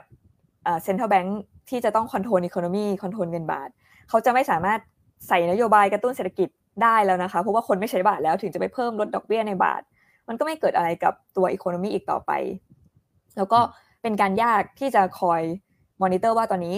status economy ของประเทศเราอยู่ตรงไหนแล้วนะคะ สิ่งเหล่านี้เนี่ยมีความสำคัญมากมีโอกาสที่จะเข้ามา take over ตัว local money ได้สูงอืมนะคะอ่าเอ่อถัดไปแล้วสิ่งที่ CBDC พยายามจะทำเนี่ยคือเขาต้องการจะลดความเสี่ยงตรงนี้ลง โดยการที่จะต้องหาในเอ่อเทคโนโลยีหรือนโยบายบางอย่างที่จะต้องมา attack ไอ alternative money เหล่านี้นะคะต้องเป็นเงินที่มีความน่าเชื่อถือ ต้องเป็นอิเล็กทรอนิกส์ด้วย แล้วก็ต้อง widespread accept แล้วก็ต้องใช้เทคโนโลยีใหม่ที่ไอ้พวกเหล่านี้สามารถทำได้ CBDC ก็ควรทำได้ไม่งั้น เราควรจะมาใช้ CBDC ทำไม ถ้าเกิด alternative money สามารถตอบโจทย์ได้มากกว่านะคะเพราะงั้น CBDC เนี่ยเลยสำคัญแล้วก็เริ่มมีบทบาทมากขึ้นในทุกๆวันนี้อะอันนี้เรื่อง financial stability นะคะเมื่อกี้พี่บอมพูดไปแล้วนะว่าแบบเออถ้าในอนาคตเราสามารถจ่ายค่ากาแฟโดยไม่ใช้เงินบาท จะเกิดอะไรขึ้นกับระบบเงิน บาทของบ้านเราเนาะอันนี้ก็เป็นคำถามที่ลองฝากไปคิดดูนะคะ ว่ามันจะเกิดอะไรขึ้นนะอีก point หนึ่งที่มีการพูดถึงกันมากว่าแบบทำไมอยากให้เกิด CBDC ขึ้นจังเลย ก็คือ financial inclusion ก็อันนี้เป็นข้อมูลปี 2017 นะคะว่าในในอดีตที่ผ่านมาประมาณ3-4ปีที่แล้วเนี่ย คนจีนอะจำนวนเยอะมาก ๆ ไม่มี bank account นะคะ เขาไม่สามารถเข้าถึง bank account ได้ แล้วอืมมันก็เลยเป็น opportunity ใช่ไหมพี่บอมของ WeChat Alipay ต่างๆ ในวันนั้น ที่เกิดขึ้นมาแล้วทำให้คนที่ไม่สามารถเข้าถึงแบงก์อะสามารถเข้าถึงการโอนเงินการทำธุรกรรมต่างๆ ได้โดยไม่ผ่านแบงก์นะจริงๆ แล้วก็เข้าใจว่าอีกหลาย ๆ ประเทศข้างล่างเนี้ยค่ะ ก็ยังมีอีก opportunity มากมายดังนั้นมันก็เลยทำให้เกิดพวก e-payment platform ต่างๆ ขึ้นเยอะมากในช่วง 3-4 ปีที่ผ่านมานะคะ CBDC ก็เห็นตรงนี้เหมือนกันเขาก็เลยอยากจะเออทำยังไง ถ้าเกิดคนมีสมาร์ทโฟน และเริ่มมีสมาร์ทโฟนกันมากขึ้นราคาสมาร์ทโฟนถูกลง อยากให้เขาเข้าถึงแบงก์ตัว CBDC เนี่ยก็จะตอบโจทย์ในเรื่องนี้เหมือนกันเนาะมันก็จะมีอีกอีกอะเสค่ะเสริมแซนอีกนิดนึงนะครับ ก็เอ่อค่ะอีกประเด็นหนึ่งคือ แล้วถ้าคนมันไม่มีแบงก์เยอะๆอะจริงๆในไทยปัญหานี้ค่อนข้างต่ำถ้าคนมันไม่มีธนาคารเยอะไม่มันไม่มีบัญชีธนาคารเยอะมันก็จะเป็นอีกปัญหาหนึ่งก็คือ มันก็จะเป็นเรื่องเวลแกอะ นึกถึงว่าเราแบบอ่าโหยทำงานแทบตายแต่เราไม่มีบัญชีธนาคารแล้วจะเอาเงินไปเก็บที่ไหนเอาความบ้างคั่งเราไปเก็บที่ไหนล่ะ อะไรเงี้ย ฝังดินเนาะฝังไว้ในโอ่งแล้วก็ฝังปุ๊ตุ่บมปุ๊บปุ๊บปุ๊บเออในตุ่มแล้วก็แบบลงลงไปในดินอย่างเงี้ยเหรอหรือเก็บเป็นถ้าเก็บเป็นของเงี้ยมันก็เหมือน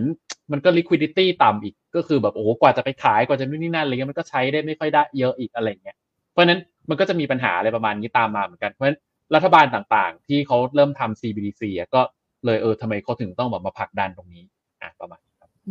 ใช่ใช่ใช่ค่ะโอเคพอยถัดไปเรื่องการดำเนินนโยบาย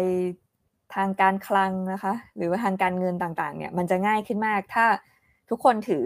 CBDC อะลองนึกถึงว่าแบบที่เราเพิ่งผ่านมากันก็คือแอปเป่าตังเนาะรัฐบาลสามารถคือถ้าทุกคนเข้าถึงได้ในแอปเป่าตังเนี่ยคือแบบโห แจกเงินง่ายมาก ใช้นโยบายต่างๆ กระตุ้นเศรษฐกิจได้ง่ายมากๆนะคะ แล้วถ้าเรามองไปต่อไปข้างหน้าเนี้ยถ้าเรามีกระเป๋าตังค์ที่ถือธนบัตรของ CBDC นะเป็นดิจิ t a ลวอลเล็ตนะแล้ววันนี้นโยบายทางการเงินบอกว่าเฮ้ยจะขึ้นดอกเบี้ย เพราะว่าเริ่มเห็นเงินเฟ้อแล้วอ่าแล้วในกระเป๋าตังค์ที่เราถือธนบัตร CBDC เนี่ย มันสามารถให้ดอกเบี้ยได้ตามเลทที่ธนาคารแห่งประเทศไทยให้เลย คิดว่ามันจะเกิดอะไรขึ้นคะคือถ้ามันขึ้นลงอย่างนั้นเนี่ยคือการที่ธนาคารกลางเนี่ยดำเนินนโยบายการขึ้นลงดอกเบี้ยเนี่ยคือมันทันเห็นผลทันทีเลยนะ ว่าแบบอ่าขึ้นดอกเบี้ย คือคนปลายทางที่ถือเงินตรงนั้นนะก็ได้ขึ้นดอกเบี้ยทันที ถ้าเขาบอกว่าลดดอกเบี้ย คนปลายทางที่ถือธนบัตรอันนั้นปกติสมมติถ้าได้ดอกเบี้ยอยู่ประมาณ 0.5%นะคะคราวนี้บอกว่าอ่าเหลือ 0.25% ในกระเป๋าตังค์ที่ถือ CBDC อยู่นะมันก็จะลดเป็น 0.25%ในทันทีเลย เพราะงั้นนโยบายการเงินนโยบายการคลังต่างๆเนี่ยเขามันจะทำได้ง่ายมากๆ โดยถ้าทุกคนเนี่ยมี CBDC ธนบัตรมีกระเป๋าตังค์ CBDC อยู่ในมือของเรานะคะอีกอย่างนึงคือตอนนี้สมมติว่าถ้าสมมติว่าอยู่ดีตอนนี้ธนาคารประกาศลดดอกเบี้ยขึ้นมาอย่างเงี้ยก็จะมีแบบเออแบงก์เอเริ่มแบบ ลดตามอะไรเงี้ยประกาศแบงก์บีตามมาแบงก์ซีตามมานู่นนั่นอะไรเงี้ยว่า อันนี้เรากำลังพูดถึงว่าแบบเงินมันแบบเหมือนมันยิงตรงอะเนาะระหว่างธนาคารกลางกับเรากับกระเป๋าตังค์เรามันตรงปุ๊บเป็นชั้นเดียวแล้วมันไม่ต้องมีไม่ต้องมีไม่ต้องมีการผ่านของธนาคารพาณิชย์ดังนั้นการขึ้นลงดอกเบี้ยมันก็จะแบบเหมือนปุ๊บปุ๊บเรียบร้อยภายใน เนี่ยตรงนั้นเลยมันก็จะเป็นเรื่องของคอนโทรลเนาะสามารถคอนโทรลไอ้เรื่องพวกนี้ได้ดีกว่าประมาณนี้ใช่ค่ะ อีกประเด็นหนึ่งที่มีการพูดถึงกันเยอะเลยนะเรื่อง CBDC คือ มันสามารถนำมาใช้เรื่อง negative interest rate ได้ง่ายมาก คือตอนนี้ถ้าจะบอกจริงๆว่าแบบ negative interest rate มันอาจจะยังไม่สามารถใช้กับถึงจะเป็นญี่ปุ่นประเทศยุโรปต่างๆนะคะ แต่ negative interest rate อาจจะใช้กับรายย่อยได้ไม่มากนัก มันจะเป็นแค่ว่าเอ้ยถอนเงินเสียค่าธรรมเนียม เราก็เลยเหมือนกับเราได้ดอกเบี้ยติดลบเนาะแต่ถ้าเกิดเรามีเงินของ CBDC อยู่ในมือ ถ้าเกิดเขาบอกว่าอยากจะทำเนินนโยบายดอกเบี้ยติดลบ ก็ทำเหมือนกัน ก็ ออกออกนโยบายติดลบแล้วก็ติดลบ ลงในกระเป๋าตังค์เราเลย วันนี้เราเงินมีเงินร้อยบาท วันรุ่งขึ้นอาจจะเหลือเก้าสิบเก้าบาท โดยทันทีอะไรอย่างนี้ก็ได้นะคะ ก็เป็นอีกวิธีหนึ่งที่เขาสามารถดำเนินนโยบายได้โดยง่ายค่ะโอเค อีกพอยต์หนึ่งที่อยากให้ธนาคารกลางพยายามผลักดัน CBDC เลยก็คือการโอนเงินระหว่างประเทศนะคะ คือ CBDC เนี่ยจะเข้ามา facilitate ในการโอนเงินระหว่างประเทศให้มันง่ายขึ้น สะดวกขึ้นเพราะมันก็เป็นดิจิตอล อยู่บน distributed ledger เทคโนโลยีทุกคนถือ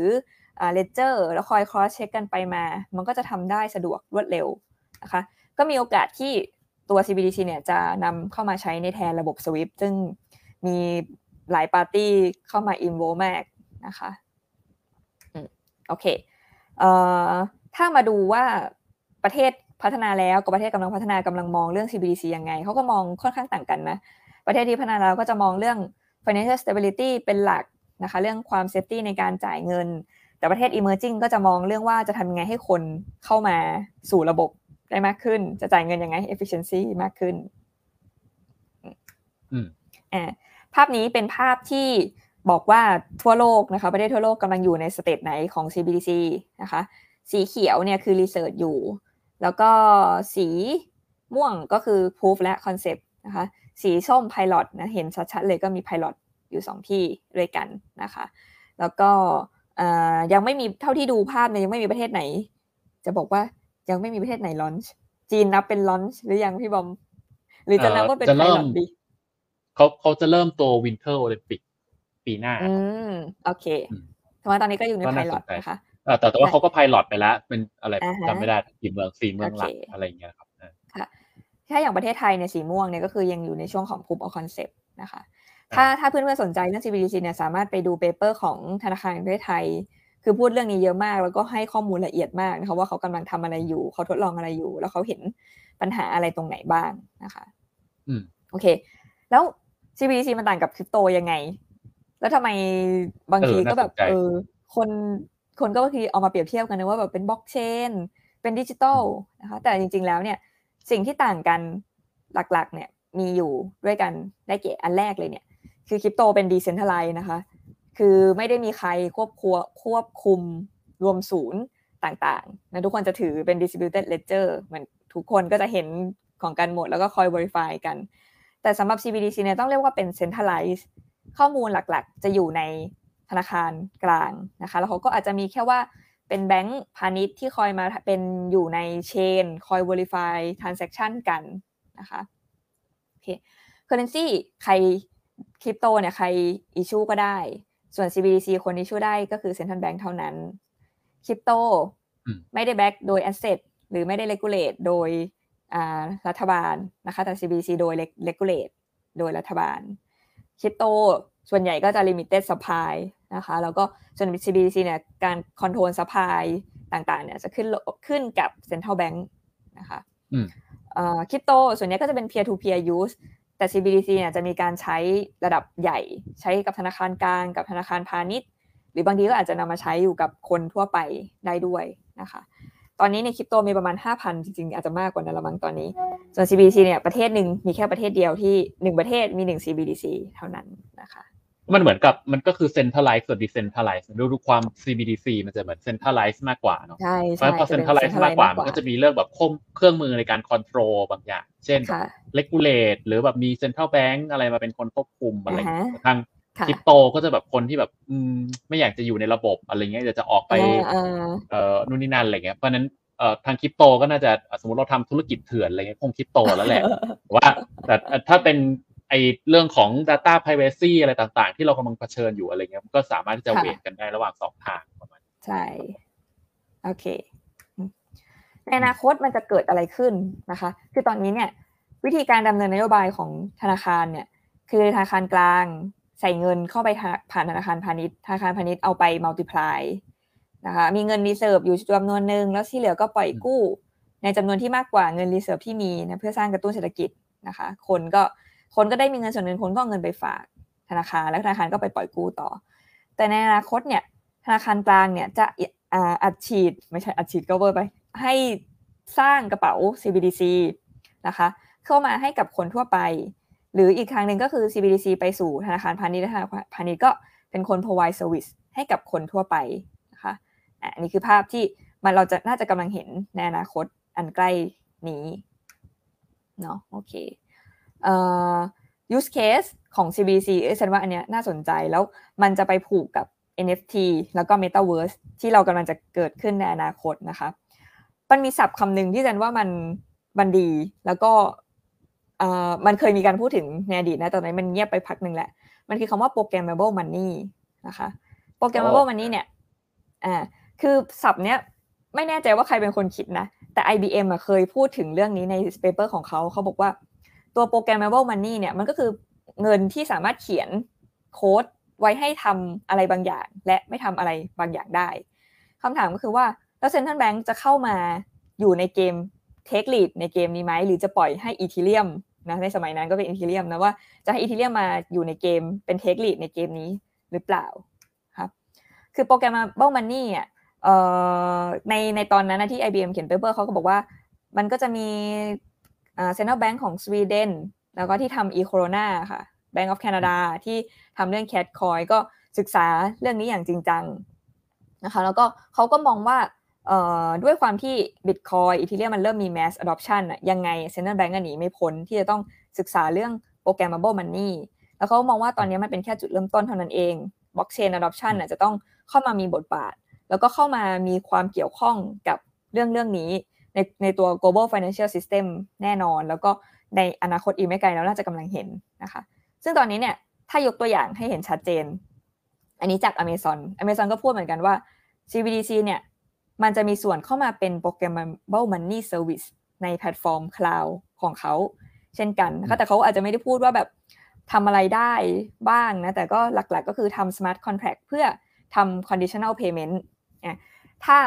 พี่บอมเราจำช่วง research ช่วงแรกๆที่เราทำเกี่ยวกับ insurance ได้ไหมคะพี่ว่าเออสมมติเราจ่ายประกันใช่ไหม แล้วเราจะสมมติเราเป็นอะไรขึ้นมา เรามีข้อมูลเรียบร้อยแล้ว จะเคลม ถ้าตัวอ่า money ของเรามัน programmable เอาไว้ เงินที่เราจ่ายบริษัทประกันมันเป็น programmable money อะถ้าเราเป็นอะไรเรายื่นเอกสารครบ เราควรจะแบบมันควรจะเอกสารมันควรจะเคลมได้ในทันที เพราะมัน programmable เอาไว้ อันนี้คือตัวอย่าง use case หนึ่งที่แซนมองเห็นว่า เออ ถ้าเงิน CBDC มันสามารถทำเป็นเงิน programmable money ได้ มันจะเข้ามาแก้ไขปัญหาหลาย ๆ อย่าง ที่เป็น friction ในระบบ finance ของเราเนี่ยได้หลาย ๆ อย่างมากเลยก็อย่างเช่นเพราะว่าอ่าสมมติเพราะอ่าอย่างสมมติอ่าเราทำซื้อประกัน flight delay อะไรเงี้ยนะครับคือขึ้นเครื่องไม่อะไรอย่างเงี้ยพอถ้าคือเกิดเกิดเครื่อง cancel ปุ๊บจ่ายตังอะไรเงี้ยในความเป็นจริงคือไอ้ระบบทุกอย่างมันไปอยู่ในอินเทอร์เน็ตหมดแล้วนี่ คือพอพอ flight delay ปุ๊บพอ flight cancel ปุ๊บเออมันก็เกิด condition อย่างหนึ่งปุ๊บมันก็ควรจะโอนให้เราภายในเหมือนไม่กี่นาทีถัดไปเลยใช่ไหมมันควรจะเป็นอย่างนี้ไงแต่ระบบเดี๋ยวนี้มันไม่ได้เป็นอย่างนี้ไงใช่โอ้โหแล้วก็จะอะไรไปเงี้ยหรือแบบเวิร์กนู่นนี่นั่นใช่ใช่หรือว่าเออถ้าแบบเหมือนจะยืนยันว่าเราป่วยอย่างเงี้ยมันบางทีคือหมอเขาก็รู้นี่หมอเขาก็ไปอยู่ในระบบไอตัวของเขาอยู่แล้วอะดูดีเข้าของเขาอยู่แล้วอะไรเงี้ยใช่ใช่คือถ้าเออ เราเดี๋ยวจะพูดลืมเลยจะพูดว่าอะไรอ๋อคือจริงๆอะเรื่องนี้มันไม่ได้มีแค่ว่ามันไม่ได้เพิ่งเกิดหรือเพิ่งคิดนะคะ คือ concept พวกนี้มันคิดกันมานานแล้ว ใช่ไหมที่พี่บอมมันคริปโตหลาย ๆ ตัวที่ออก ICO มาเขาก็คิดเรื่องนี้แล้วเขาพยายามจะทำให้เกิดขึ้น แต่สิ่งที่มันยังไม่เกิดขึ้นอะเพราะว่ามันไปมันไม่ตอบข้อแรกของพี่บอมคือ universally accepted คือคุณจะเข้าไปซาสมมติ สายการบินหนึ่งสายการบิน จะเอา implement ระบบนี้เข้ามาใช้ แล้วมันก็มีคอยหนึ่งคอยบอกว่าเฮ้ยคุณมาใช้ coin ผมสิแล้วผมจะทำโปรแกรมมาว่าวันนี้แล้วก็จ่ายเงินเป็น Ethereum อะไรอย่างนี้นะ มันก็ยากไหมมันก็ไม่ง่ายที่แบบเออเขาจะ accept เพราะว่าคนก็ไม่ได้ widely accept use นี้ แต่ถ้าเงินตัวนั้นไม่เป็น CBDC ซึ่ง programmable ได้ คิดว่ามันจะเกิดอะไรขึ้น มันก็จะง่ายขึ้นถูกไหมครับมันก็จะมีการอยากจะใช้งาน อยากจะทำให้ระบบนี้มันเกิดขึ้นได้ง่ายขึ้นเนาะ อะโอเค หรือไม่ว่าจะเป็นระบบโลจิสติกโหแล้ววันนี้นะถ้าไอพี่บอมทำนะผลิตสินค้าทำโรงงานก็น่าจะรู้ว่าระบบโลจิสติกว่าจะแบบส่งของจากต้นทางไปปลายทาง เอกสารอะไรมันมีมากมายนะครับมากนู่นเยอะแยะกว่าจะไปถึงมือแล้วกว่าจะได้รับเงิน แต่คราวนี้คือถ้าสามารถทำระบบต่างๆ เป็นโปรแกรม able money ได้อยู่บนบล็อกเชนมันก็จะง่ายมากๆ แล้วก็จะจ่ายเงินรับเงินได้โดยเร็วนะคะ อืม เอ่อคือตอนนี้สิ่งที่น่าสนใจคือธนาคารไม่ไทยกำลังกำลังทำโปรแกรม mobile money กำลังกำลังกำลังไพลอตทดลองโปรแกรม mobile money นะคะ คืออันแรกที่เขาทำเนี่ยเขาทำ blockchain for procurement pay สิ่งที่น่าสนใจคือเขากำลังทดลองกับ SCG ว่าคือ SCG ส่งของ submit invoice มีการ validate โดยใช้ blockchain ใน system แล้วก็ทำจ่ายเงิน ซึ่งอันนี้คือเขาก็ทดลองว่าเฮ้ยมันจะเป็นยังไง จะมีปัญหาไหมจะทำให้ได้รวดเร็วไหมนะคะ ถัดไปคือเขาก็ทดลองโปรแกรม mable money เหมือนกัน สิ่งที่เขาทำมาภาพนี้ดีนะคะ คือตัว Approve Corporate เนี่ยสามารถ create programmable money ได้ที่เป็นโทเค็นของตัวเอง ใส่ข้อมูลต่างๆ นานาเข้าไปนะคะ พออได้รับ approve จาก BOT และ เขาก็จะมีสกุลเงินของตัวเองเนี่ย SCGT ซึ่งสามารถ convert กับ CBDC ได้ แล้วเขาก็สามารถเอา SCGT ของเขาเนี่ยไปทำนู่นนี่อะไรก็ตามใน chain ของเขาสมมติเขามีบริษัทลูกบริษัทที่เขาทำเป็นซัพพลายเออร์ของเขาเขาก็จะบอกให้ซัพพลายเออร์ของเขามาใช้ SCGT ใน chain ของเขา แล้วพอได้รับเงินจ่ายเงินกันแล้วก็สามารถ convert SCGT ไปเป็น CBDC ได้ อันนี้คือ concept ซึ่งทาง Bank of Thailand นะคะกำลัง test เรื่องนี้อยู่แล้วก็เออเรื่องนี้น่าสนใจ ถ้าเกิดใครสนใจก็ไปสามารถหาข้อมูลเพิ่มเติมได้นะคะอืมก็มันเพราะงั้นแน่นอนว่าตอนนี้ก็คือ CBDC ก็จะพยายามจะเข้ามาแบบเอออะไรที่ Ethereum ทำได้นะ ก็ต้องทำได้บ้างเหมือนกันแหละ ไม่งั้นจะโดนเทคโอเวอร์สกุลเงิน มีโอกาสจะเทคโอเวอร์สกุลเงินไปได้ได้พี่ว่ามีอะไรเสริมไหมคะ อะก็เดี๋ยวเดี๋ยวผมสรุปให้อีกทีนะครับไอ้ทอง CBDC ของของแซนเดี๋ยวรอแซนจบก่อนนะครับอ๋อได้ได้อะอีกสุดท้ายและเป็นเรื่องความ challenge ของการเกิด CBDC นิดนึงคือมันก็จะมีในเรื่องของว่าเฮ้ย แล้วธนาคารพาณิชย์ จะจะทำหน้าที่เป็นอะไรล่ะ ถ้าธนาคารกลางเข้ามา interactive กับคนทั่วไปโดยตรงนะคะ ก็ตอนนี้เขากำลัง test กันอยู่ว่าจะให้มัน เป็นบทบาทในไหน ธนาคารธนาคารกลางจะให้ CBDC กับธนาคารพาณิชย์ธนาคารพาณิชย์ก็เอา CBDC ไปทำนู่นนี่ต่อกับ retail หรือเปล่า อันนี้ก็เป็นอีกหนึ่ง option หรือว่ามีอีกหลาย option ที่ทางธนาคารกลางเขากำลัง test กันอยู่นะคะ ก็คราวนี้เนี่ยมันก็จะเป็นคำถามว่า เอ้ยแล้ว CBDC มันจะไปอยู่ใน balance sheet ของธนาคารกลางแล้ว จะทำให้เกิดปัญหาอะไรตามมาไหม ก็เป็นอีกปัญหาหนึ่งนะคะ แล้วก็อีกหนึ่งคำถามเลยก็คือ ถ้าเกิด cyber attack ล่ะ คราวนี้คือโจมตีที่เดียวเลยนะ สมมติโจมตีที่ธนาคารกลางไปกดกดสูตรเพิ่มเงิน ให้ตัวเองทำทีเดียวคือล่มทั้งประเทศเลย คราวนี้ก็มีความอันตราย แต่ก่อนก็จะเขาก็จะแฮกที่ธนาคารใช่ไหมแฮกที่แบงก์พาณิชย์เราก็ใช้กระจายความเสี่ยงในการเรามีเงินหลายแบงค์ใช่ไหมสมมติถ้าแบงค์นี้โดนแฮกไปอะไรเงี้ยแล้วก็อาจจะแบบความเสี่ยงน้อยลงแต่คราวนี้ถ้าแฮกเกอร์ตรงไปที่ธนาคารกลางเลยจะเกิดอะไรขึ้น นะคะอันนี้ก็คือเป็นความเสี่ยงหลักๆที่ยังมีอยู่ แต่ถ้ามองในฝั่งเราอะเฮ้ยเราถ้าเราต้องถือ CBDC เราก็วัน ๆ เหมือนกันนะ ว่าแบบคราวนี้เออเราต้องโดนตัดภาษี directly เลยคราวนี้แบบไม่คือจะไม่ได้จะบอกว่าหลบก็ไม่ใช่นะคะ ต้องเรียกว่าเราอาจจะต้องโปร่งใสแบบร้อยเปอร์เซ็นเพราะว่าเขาเห็นทุกอย่างในบัญชีเราแล้ว คราวนี้ว่าแบบมีเงินเข้าเงินออกเท่าไหร่ รู้หมดว่าเรามีทรัพย์สินอะไรยังไง ก็จะสามารถจะธนาคารอ่ารัฐบาลก็สามารถเก็บ tax ของเราได้โดยตรง ก็จะมีคนกังวลเรื่อง privacy ว่าแบบอุ้ยคราวนี้เขาก็รู้สิว่าเราเอาเงินไปทำอะไรนู่นนี่นั่นเนาะก็เป็นประเด็นหนึ่งนะคะซึ่งอย่างจีนเนี่ยเขาทำได้เพราะว่าก็ด้วยอ่ะนโยบายต่างๆของเขาเลยนะคะหรือว่าความเป็น socialism ที่แบบก็ยังเป็นอย่างนั้นอยู่เพราะฉะนั้นเขาก็สามารถดำเนินนโยบายได้แบบแข็งแกร่งเนาะโอเค ก็เอ่อค่ะ คืออีกเรื่องหนึ่งสุดท้ายนะเดี๋ยวให้พี่บอมสรุปว่าแบบ คือแซนมองว่า digital currency เนี่ย มันจะมีบทบาทใน Metaverse เป็นอย่างมากนะคะ อย่างตัวอย่างก็ Axie Infinity ก็อย่างหนึ่งแล้ว หรือว่าไม่ว่าจะเป็น Facebook ที่เขากำลังทำ Metaverse ของเขา ก็แน่นอนว่าไทยใน Metaverse มันต้องมี digital currency ของตัวเอง แล้วใครล่ะจะมาเป็น digital currency อันนั้นที่อยู่ในระบบ Metaverse แล้วก็ใครที่จะสามารถทำให้ดิจิทัลเคอร์เรนซีของตัวเองมัน widely accepted ได้ ก็อาจจะต้องดีเบตกันระหว่างคริปโตสกุลไหนก็ตามนะคะกับ CBDC ที่ก็กำลังออยู่ในช่วงของ pilot แล้วก็กำลังจะนำมาใช้จริงเนาะโอเค ได้เลยค่ะพี่บอมเสริมได้เลยก็เอ่อตะกี้จะเสริมว่าเอ่อแซนเพิ่งพูดเนาะถึงตลาดไอตัว Cyber Security คือบางทีก็จะมีคนมาถามนะว่าเอ้ย Cyber Security นี่แบบน่าซื้อไหมนู่นนั่นอะไรเงี้ยตะกี้เราเพิ่งพูดถึงแบบขนาดตลาด ว่าแบบเฮ้ยในอนาคตอีกสักสิบปีตลาดตลาดไอ Cyber Security มันจะใหญ่ขนาดไหน ใหญ่น่ากลัวขนาดไหน แล้วทุกวันนี้มันยังแบบเหมือนเป็นอะไรที่แบบ คนมองข้ามเนาะก็นั่นแหละก็น่าสนใจระดับหนึ่งอันที่สองก็พูดถึงว่าเอ้เงินอะไรจะไปไปอยู่ในเมตาเวิร์สซึ่งเออไอประเด็นเนี้ยน่าสนใจคือ จริงๆอะเออเราพูดถึงคริปโตมันอาจจะยังมีบางอันที่คือคือคือส่วนใหญ่อะคือรัฐบาลแต่ละประเทศจะเสียเปรียบแหละก็ไม่ค่อยอยากให้ไปคริปโต มันจะมีตัวหนึ่งซึ่ง ซึ่งคิดคิดว่ารัฐบาลสหรัฐน่าจะน่าจะหนุนนะก็คือไอตัว stable coin อะครับเพราะเพราะ stable coin จริงๆ คือ มันน่าจะเป็นประโยชน์ต่อต่อประเทศเขามากกว่าหรือเปล่าเหมือนว่า คือคือคือเหมือนเหมือนทำให้ไปเป็น CBDC โดยไม่ต้อง CBDC อะคือ เกิดถึงว่าคือคนก็สามารถเข้าถึงดอลลาร์ได้ง่ายขึ้นสะดวกขึ้นอะไรเงี้ยอันนี้ในแง่ของ stable coin ต่างๆนะแต่ว่า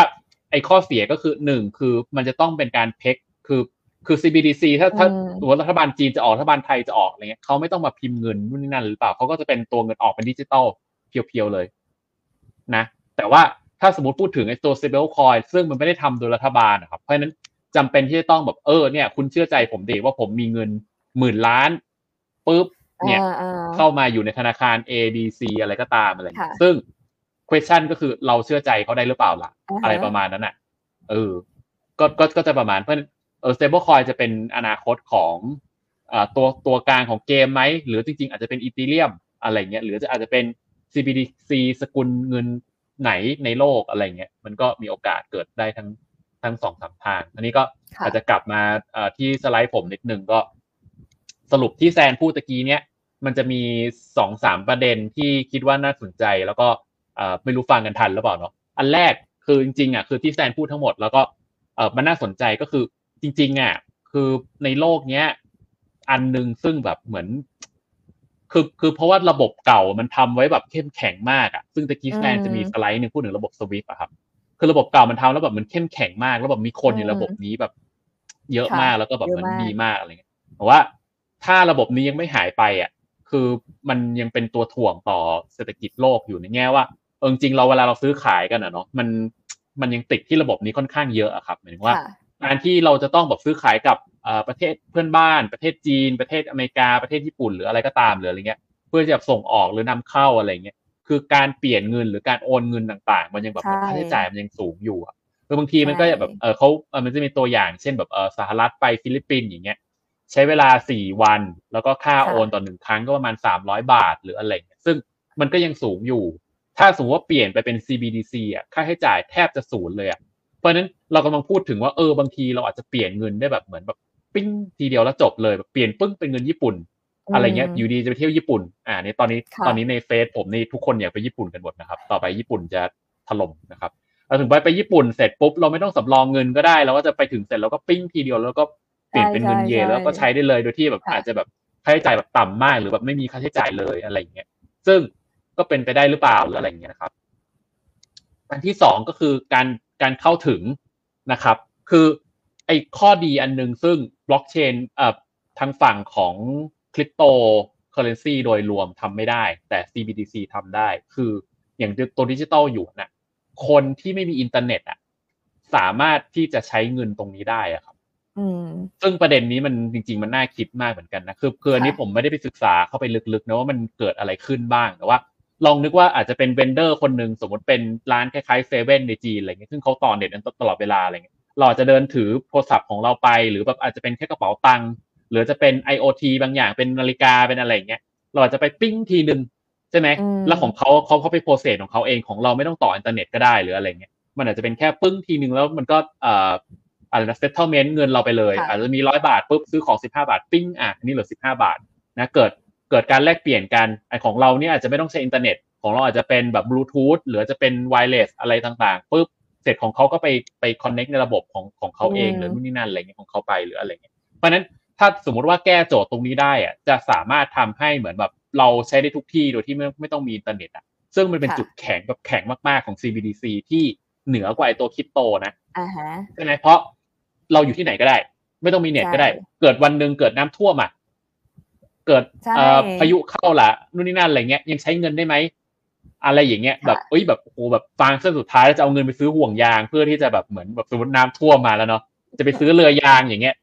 ซื้อไม่ได้ เพราะว่าแบบเงินอยู่ในอินเทอร์เน็ตต้องต่ออินเทอร์เน็ตอยู่อะไรเงี้ย Wi-Fi ล่มพอดีอะไรเงี้ยมันก็มันก็เป็นประเด็นหรือเปล่าหรืออะไรเงี้ยซึ่งตรงเนี้ยมันก็จะไปพูดถึงเรื่อง IoT ต่างๆเฮ้ยอุปกรณ์ของจีนที่เขาบอกว่าใช่เดี๋ยวปีหน้าเขาจะทำอะ มันจะมีแบบเออเขาจะลองแบบเสื้อเสื้อค่ะ IoT ที่จะจ่ายตังค์ได้อะไรเงี้ยแบบอาจจะเป็นอืมตาครีมหรืออะไรต่างๆนู่นนั่นอะไรเงี้ยหรืออาจจะเป็นอุปกรณ์หรือเป็นเสื้อแจ็คเก็ต หรือว่าอาจจะเป็นขาสายคล้องคอคล้องข้อมือหรืออะไรก็ตามอะไรเงี้ยที่ที่จะสามารถแบบคุณไม่ต้องแบบเจอคนก็ได้ คุณไปเจอตู้ตู้หนึ่งคุณก็แตะปึ้งเสร็จน้ำหลุดลงมาอะไรเงี้ยก็เราก็สามารถกินน้ำได้เลยโดยที่แบบ ไม่ต้องมีอินเทอร์เน็ตก็ได้ เพราะเราเป็นคนต่างชาติไปอยู่ในจีนเนาะอะไรเงี้ย ก็ได้อะไรเงี้ยซึ่งตรงเนี้ยมันก็จะเป็นความน่าสนใจของไอตัว CBDC รูปแบบหนึ่งนะครับ อันอีกอันหนึงก็คือตัว privacy อันนี้ชัดเจนอยู่แล้วว่า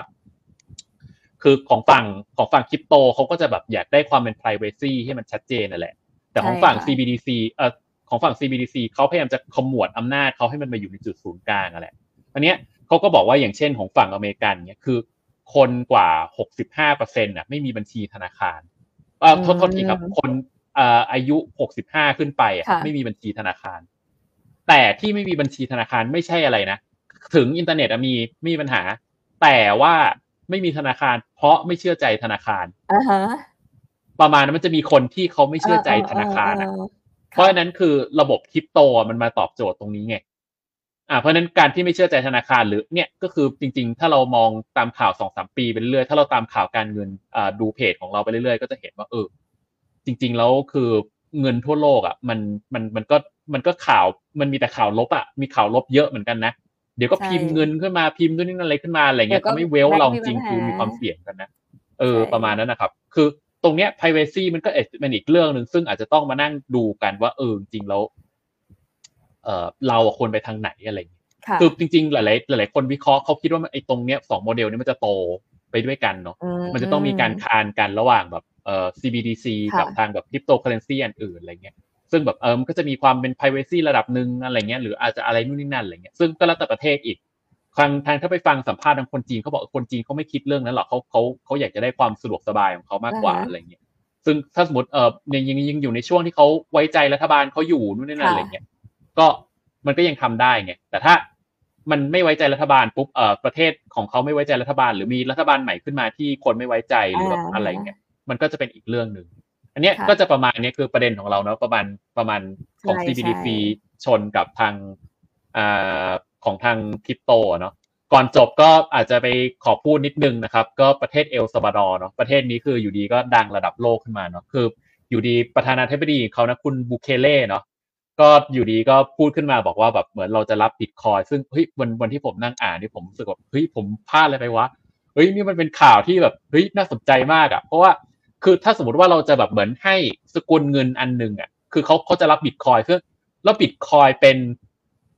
สามารถเป็น legal tender ได้อะคืออมคือเหมือนเราสามารถจ่ายหนี้ด้วยบิตคอยได้อย่างเงี้ยเฮ้ยมันก็น่าสนใจเนอะคือ อันนี้มันก็จะเป็นส่วนต่อมาในสิ่งที่ผมกับแซนพูดต่อว่า เอ๊ะ แล้วพอเวลาแบบเราจะเห็นอนาคตเราจะเห็นอะไร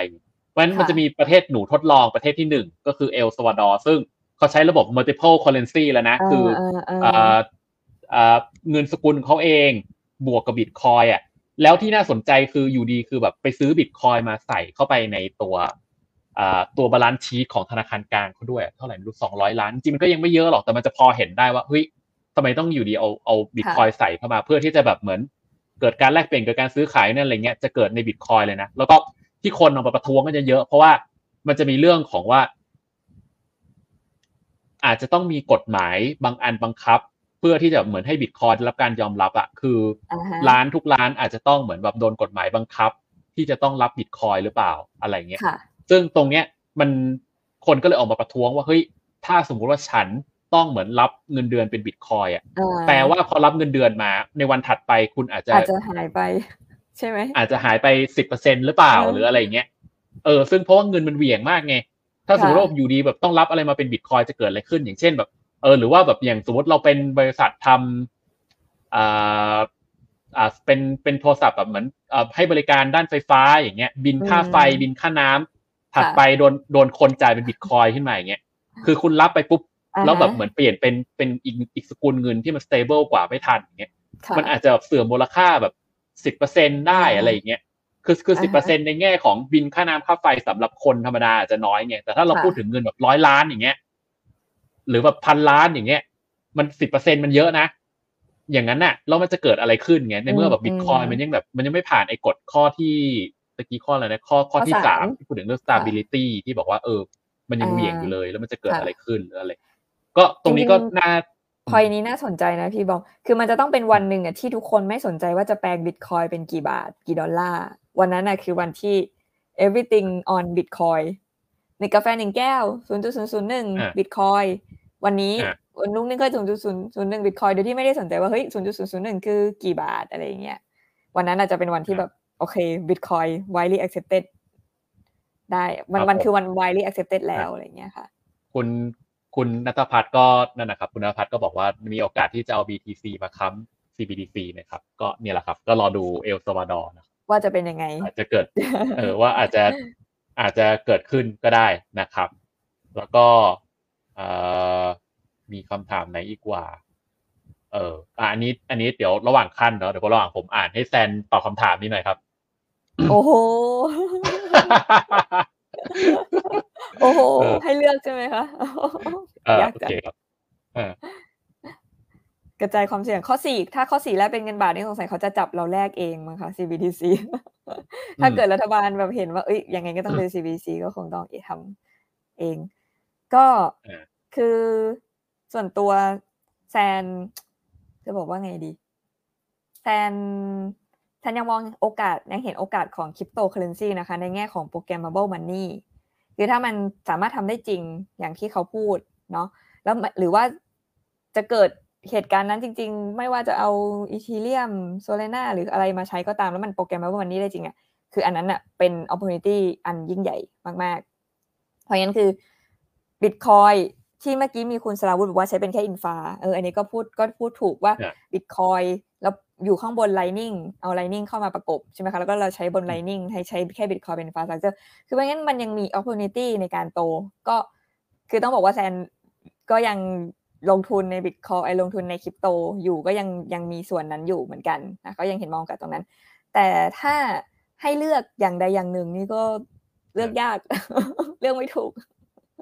เพราะแต่ละอันเนี่ยมันก็มีข้อดีข้อเสีย เพราะฉะนั้นสิ่งที่แนะนำก็คือกระจายความเสี่ยงค่ะ แล้วก็ลงทุนเท่าที่อย่างอะไรที่มันแบบ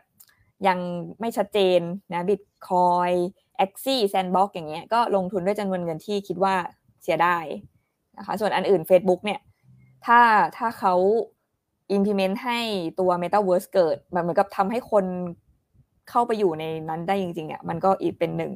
หนึ่ง opportunity ใหญ่ก็ Facebook ก็น่าสนใจค่ะอะอือฮึคือจริงๆวันก่อนเปิดคลาสเอ่อคุยกับน้องๆนะครับ ก็มีการเปิดคลาสแบบเอออบรมเรื่องเบสิกนู่นนั่นอะไรอย่างเงี้ยแล้วก็บอกน้องนิดนึงบอกว่าเนี่ยคือหลักการลงทุนง่ายๆเลยนะสำหรับพี่บอมนะ คือ ให้ทำตรงข้ามกับมีแฟนนะครับ คือหมายถึงว่าสมมติว่าในชีวิตในความเป็นจริงคุณนะนะคุณมีแฟนได้แค่คนเดียวใช่ไหมคงคงไม่มีใครแบบอยากจะอ๋อออะไรนู่นนี่นั่นอะไรอย่างเงี้ยนะเพราะฉะนั้นเวลาในโลกลงทุนน่ะให้ทำตรงข้ามกับการมีแฟน คือคุณมีแฟนได้คนเดียวในโลกการลงทุนน่ะคือมีอะไรคุณซื้อให้หมดอะไรแบบมันก็กระจายความเสี่ยงให้มันแบบเยอะที่สุดเท่าที่จะทำได้อะเพราะคุณไม่รู้นี่ว่าในอนาคตมันจะเกิดอะไรขึ้นใช่ไหมเพราะฉะนั้นมันอาจจะมีทรัพย์สินบางอันที่อาจจะไม่ดีในช่วงเวลาหนึ่งอะไรเงี้ย แต่อาจจะดีในอีกช่วงเวลาหนึ่งเพราะฉะนั้นบางทีเราจะต้องเหมือนกับ กระจายความเสี่ยงไปหลายๆอัน เพราะฉะนั้นค่ะถ้าสมมติว่าบอกว่าเลือกได้แค่อันเดียว ผมก็ขออันที่มันซื้อก๋วยเตี๋ยวได้ก็นั่นแหละ เออ คือเหมือนว่าใช้ในชีวิตประจำวันได้ ก็ขอเลือกเป็นอย่างนั้นดีกว่านะครับ ก็ประมาณนี้เนาะก็เออตะกี้เดี๋ยวนะมีนิดนึงนะครับ เออตะกี้เหมือน คิดอะไรได้บางอย่างอ๋อโอเค นี่ ตะกี้พูดถึงเรื่อง infra เนาะก็บอกว่าเออจริงๆคืออาจจะเข้าไปแค่เป็นตัว infrastructure เฉยๆก็ได้นะในบิตคอยน์ของเอลซัลวาดอร์เพราะฉะนั้นก็จะมีไอ้คุณประธานาธิบดีเขาคุณบุเคเล่เนี่ยเขาก็พูดว่าจริงสิ่งที่เขาหวั่นไว้อะก็คือมูลค่าตลาดบิตคอยน์อะนะครับ อยู่ที่หกร้อยแปดสิบ billion เนาะหกแสนกว่านะหกแสนกว่าบิตไอหกแสนกว่าหกแสนล้านดอลลาร์เนี่ยนะครับอือฮึขอแค่คนมาลงทุนในเอลซัลวาดอร์หนึ่งเปอร์เซ็น GDP จะเพิ่มขึ้นยี่ห้าเปอร์เซ็นแล้ว คือจะบอกว่าเอาตลาดบิตคอยอะมาผูกกับตลาดของประเทศตัวเองอะเพราะประเทศเขาเป็นประเทศที่เอ่ออาจจะสามารถที่จะมีเขาก็สนับสนุนการทำ mining อยู่แล้วนู่นนี่นั่นอะไรเงี้ยเขาก็เลยคิดว่าเออจริง ๆ มันอาจจะเป็นประมาณนี้ก็ได้ แต่ว่าในแง่ผมผมว่าการตีอย่างนี้มันแปลกๆอะคือหมายถึงว่า คือมันก็กลับไปเรื่องเดิมนะว่าเหมือน GDP จะขึ้นได้ยังไง GDP ขึ้นน่ะมันจะต้องเหมือนแบบมีกิจกรรมทางเศรษฐกิจบางอย่างอะคือไม่ใช่แค่แบบเหมือน คือคือคือถ้าคนอะเรามองในแง่เงินบาทเนาะคือคนมาซื้อบาทปุ๊บปุ๊บปุ๊บเยอะๆเนี่ยเรียกว่า GDP ขึ้นมันมันไม่ได้เรียกว่า GDP ขึ้นไม่ใช่ มันต้องแบบว่าคนน่ะมาซื้อบาทแล้วเพื่อลงทุนบาทที่ซื้อมาเนี่ย เออเอาไปลงทุนในอาจจะเป็นอะไรนะสามจังหวัดอะไรจำไม่ได้แล้วเรียกว่าอะไรเอ่อสามจังหวัดที่เขามี EEC ไอตัวเอ่อ EEC อย่างเงี้ย หรือแบบค่ะเอามาสร้าง infrastructure มี mega project ขึ้นมาด้วยเอออย่างเงี้ยเป็น GDP ไง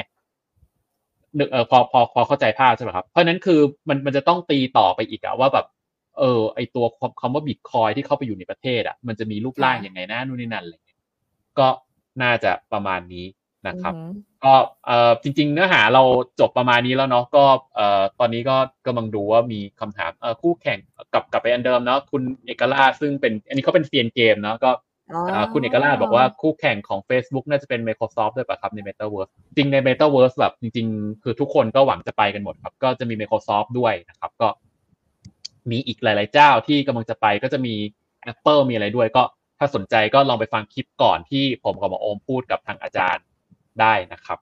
เอ่อมีคำถามไหนอีกแซนมีคำถามไหนน่าตอบไหมครับเดี๋ยวนะ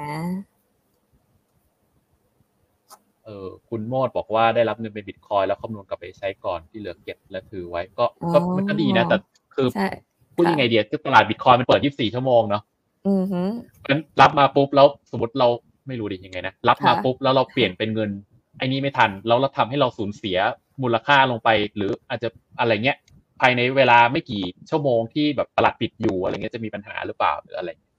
ก็น่าสน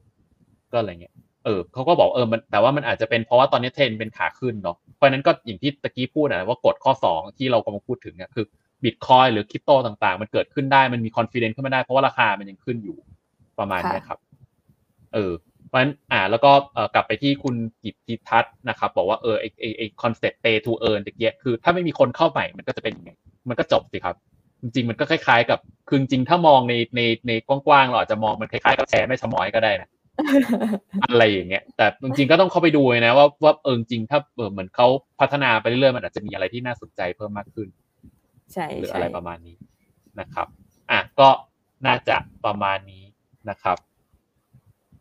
เอ่อเอ่อมีคนบอกว่ามีแฟนแล้วมีความเสี่ยงเหรอครับที่นะครับก็นะครับ ก็เอ่อมีความเสี่ยงทุกอย่างทำทุกอย่างมีความเสี่ยงมีแฟนก็มีความเสี่ยงเหมือนกันนะครับ โอเค ก็วันนี้ก็น่าจะจบ ประมาณนี้แฟนมีอะไรจะปิดก่อนจบอะไรไหมครับ อ่าโอ้โหแชร์มีคนบอกว่าแชร์แม่ชะมอยดักแก่มากสวัสดีครับนะครับ ครับผม ก็ใช่ครับโออเคยากให้ลองศึกษานะคะ ทั้งคือเจนก็มองอย่างพี่บอมนะว่ามันในอนาคตมันน่าจะมาทั้งสองสองสายแหละ นอกจากเสียว่ารัฐบาลจะสามารถมี power มากพอที่จะแบบแบนคริปโตแบบจีนอะไรอย่างเงี้ยค่ะ เพราะงั้นคือถ้ามันมาทั้งสองสายเราจะทำยังไง เราจะลงทุนทั้งสองอันไหม เราจะไปลองมองหาความเสี่ยงของทั้งคู่ เพื่อที่ว่าเราจะได้รับมือทันนะคะ ก็อันนี้ก็ฝากไว้ให้แบบลองไปศึกษาดูทั้งสองฝั่งว่ามันมีข้อดีข้อเสียยังไง แล้วเราจะรับมือกับสิ่งนี้มันจะเกิดขึ้นในอนาคตยังไงค่ะอ่า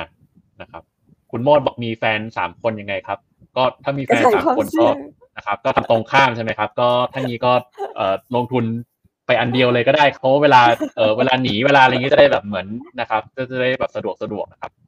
อ่านะครับ ก็ประมาณนั้น ก็เอ่อสุดท้ายก็ขอฝากเป็นภาพภาพนี้ครับ คือตะกี้เราพูดถึงกฎสามข้อเนี่ยแหละ แต่บางทีเราอาจจะไม่ได้พูดทุกสไลด์เนาะแต่ว่าเรายังวนเวียนอยู่ในกฎสามข้อเนี้ยนะก็ให้ดูว่าของฝั่ง CBDC อะตอบโจทย์เหมือนกับของฝั่งคริปโต หรือว่าของฝั่งตัวดอลลาร์หรือเปล่าหรืออะไรเงี้ย อ่านะครับ ก็เอ่อไอ้กฎกระจายความเสี่ยงผมนี่ เอ่อทำให้คนคิดเยอะเนาะนะครับ ก็พูดถึงการกระจายความเสี่ยงมีภรรยาแล้วไม่กล้าเสี่ยงแล้วครับอ่านะครับโอเคนะครับโอเค ก็ถ้าอย่างนี้วันนี้ก็น่าจะประมาณนี้นะครับ ก็ขอบคุณทุกท่านที่รับชมรับฟังนะครับ ก็ผมกับแซนก็น่าจะประมาณนี้เนาะเออแซนไม่มีอะไรเสริมแล้วเนาะหรือมีอะไรอีกไหมคค่ะรับเท่านี้เลยค่ะโอเคโอเคทั้งนี้ก็วันนี้ก็ขอลาไปก่อนนะครับ ก็สวัสดีคค่ะรับขอบคุณมากค่ะ สวัสดีค่ะ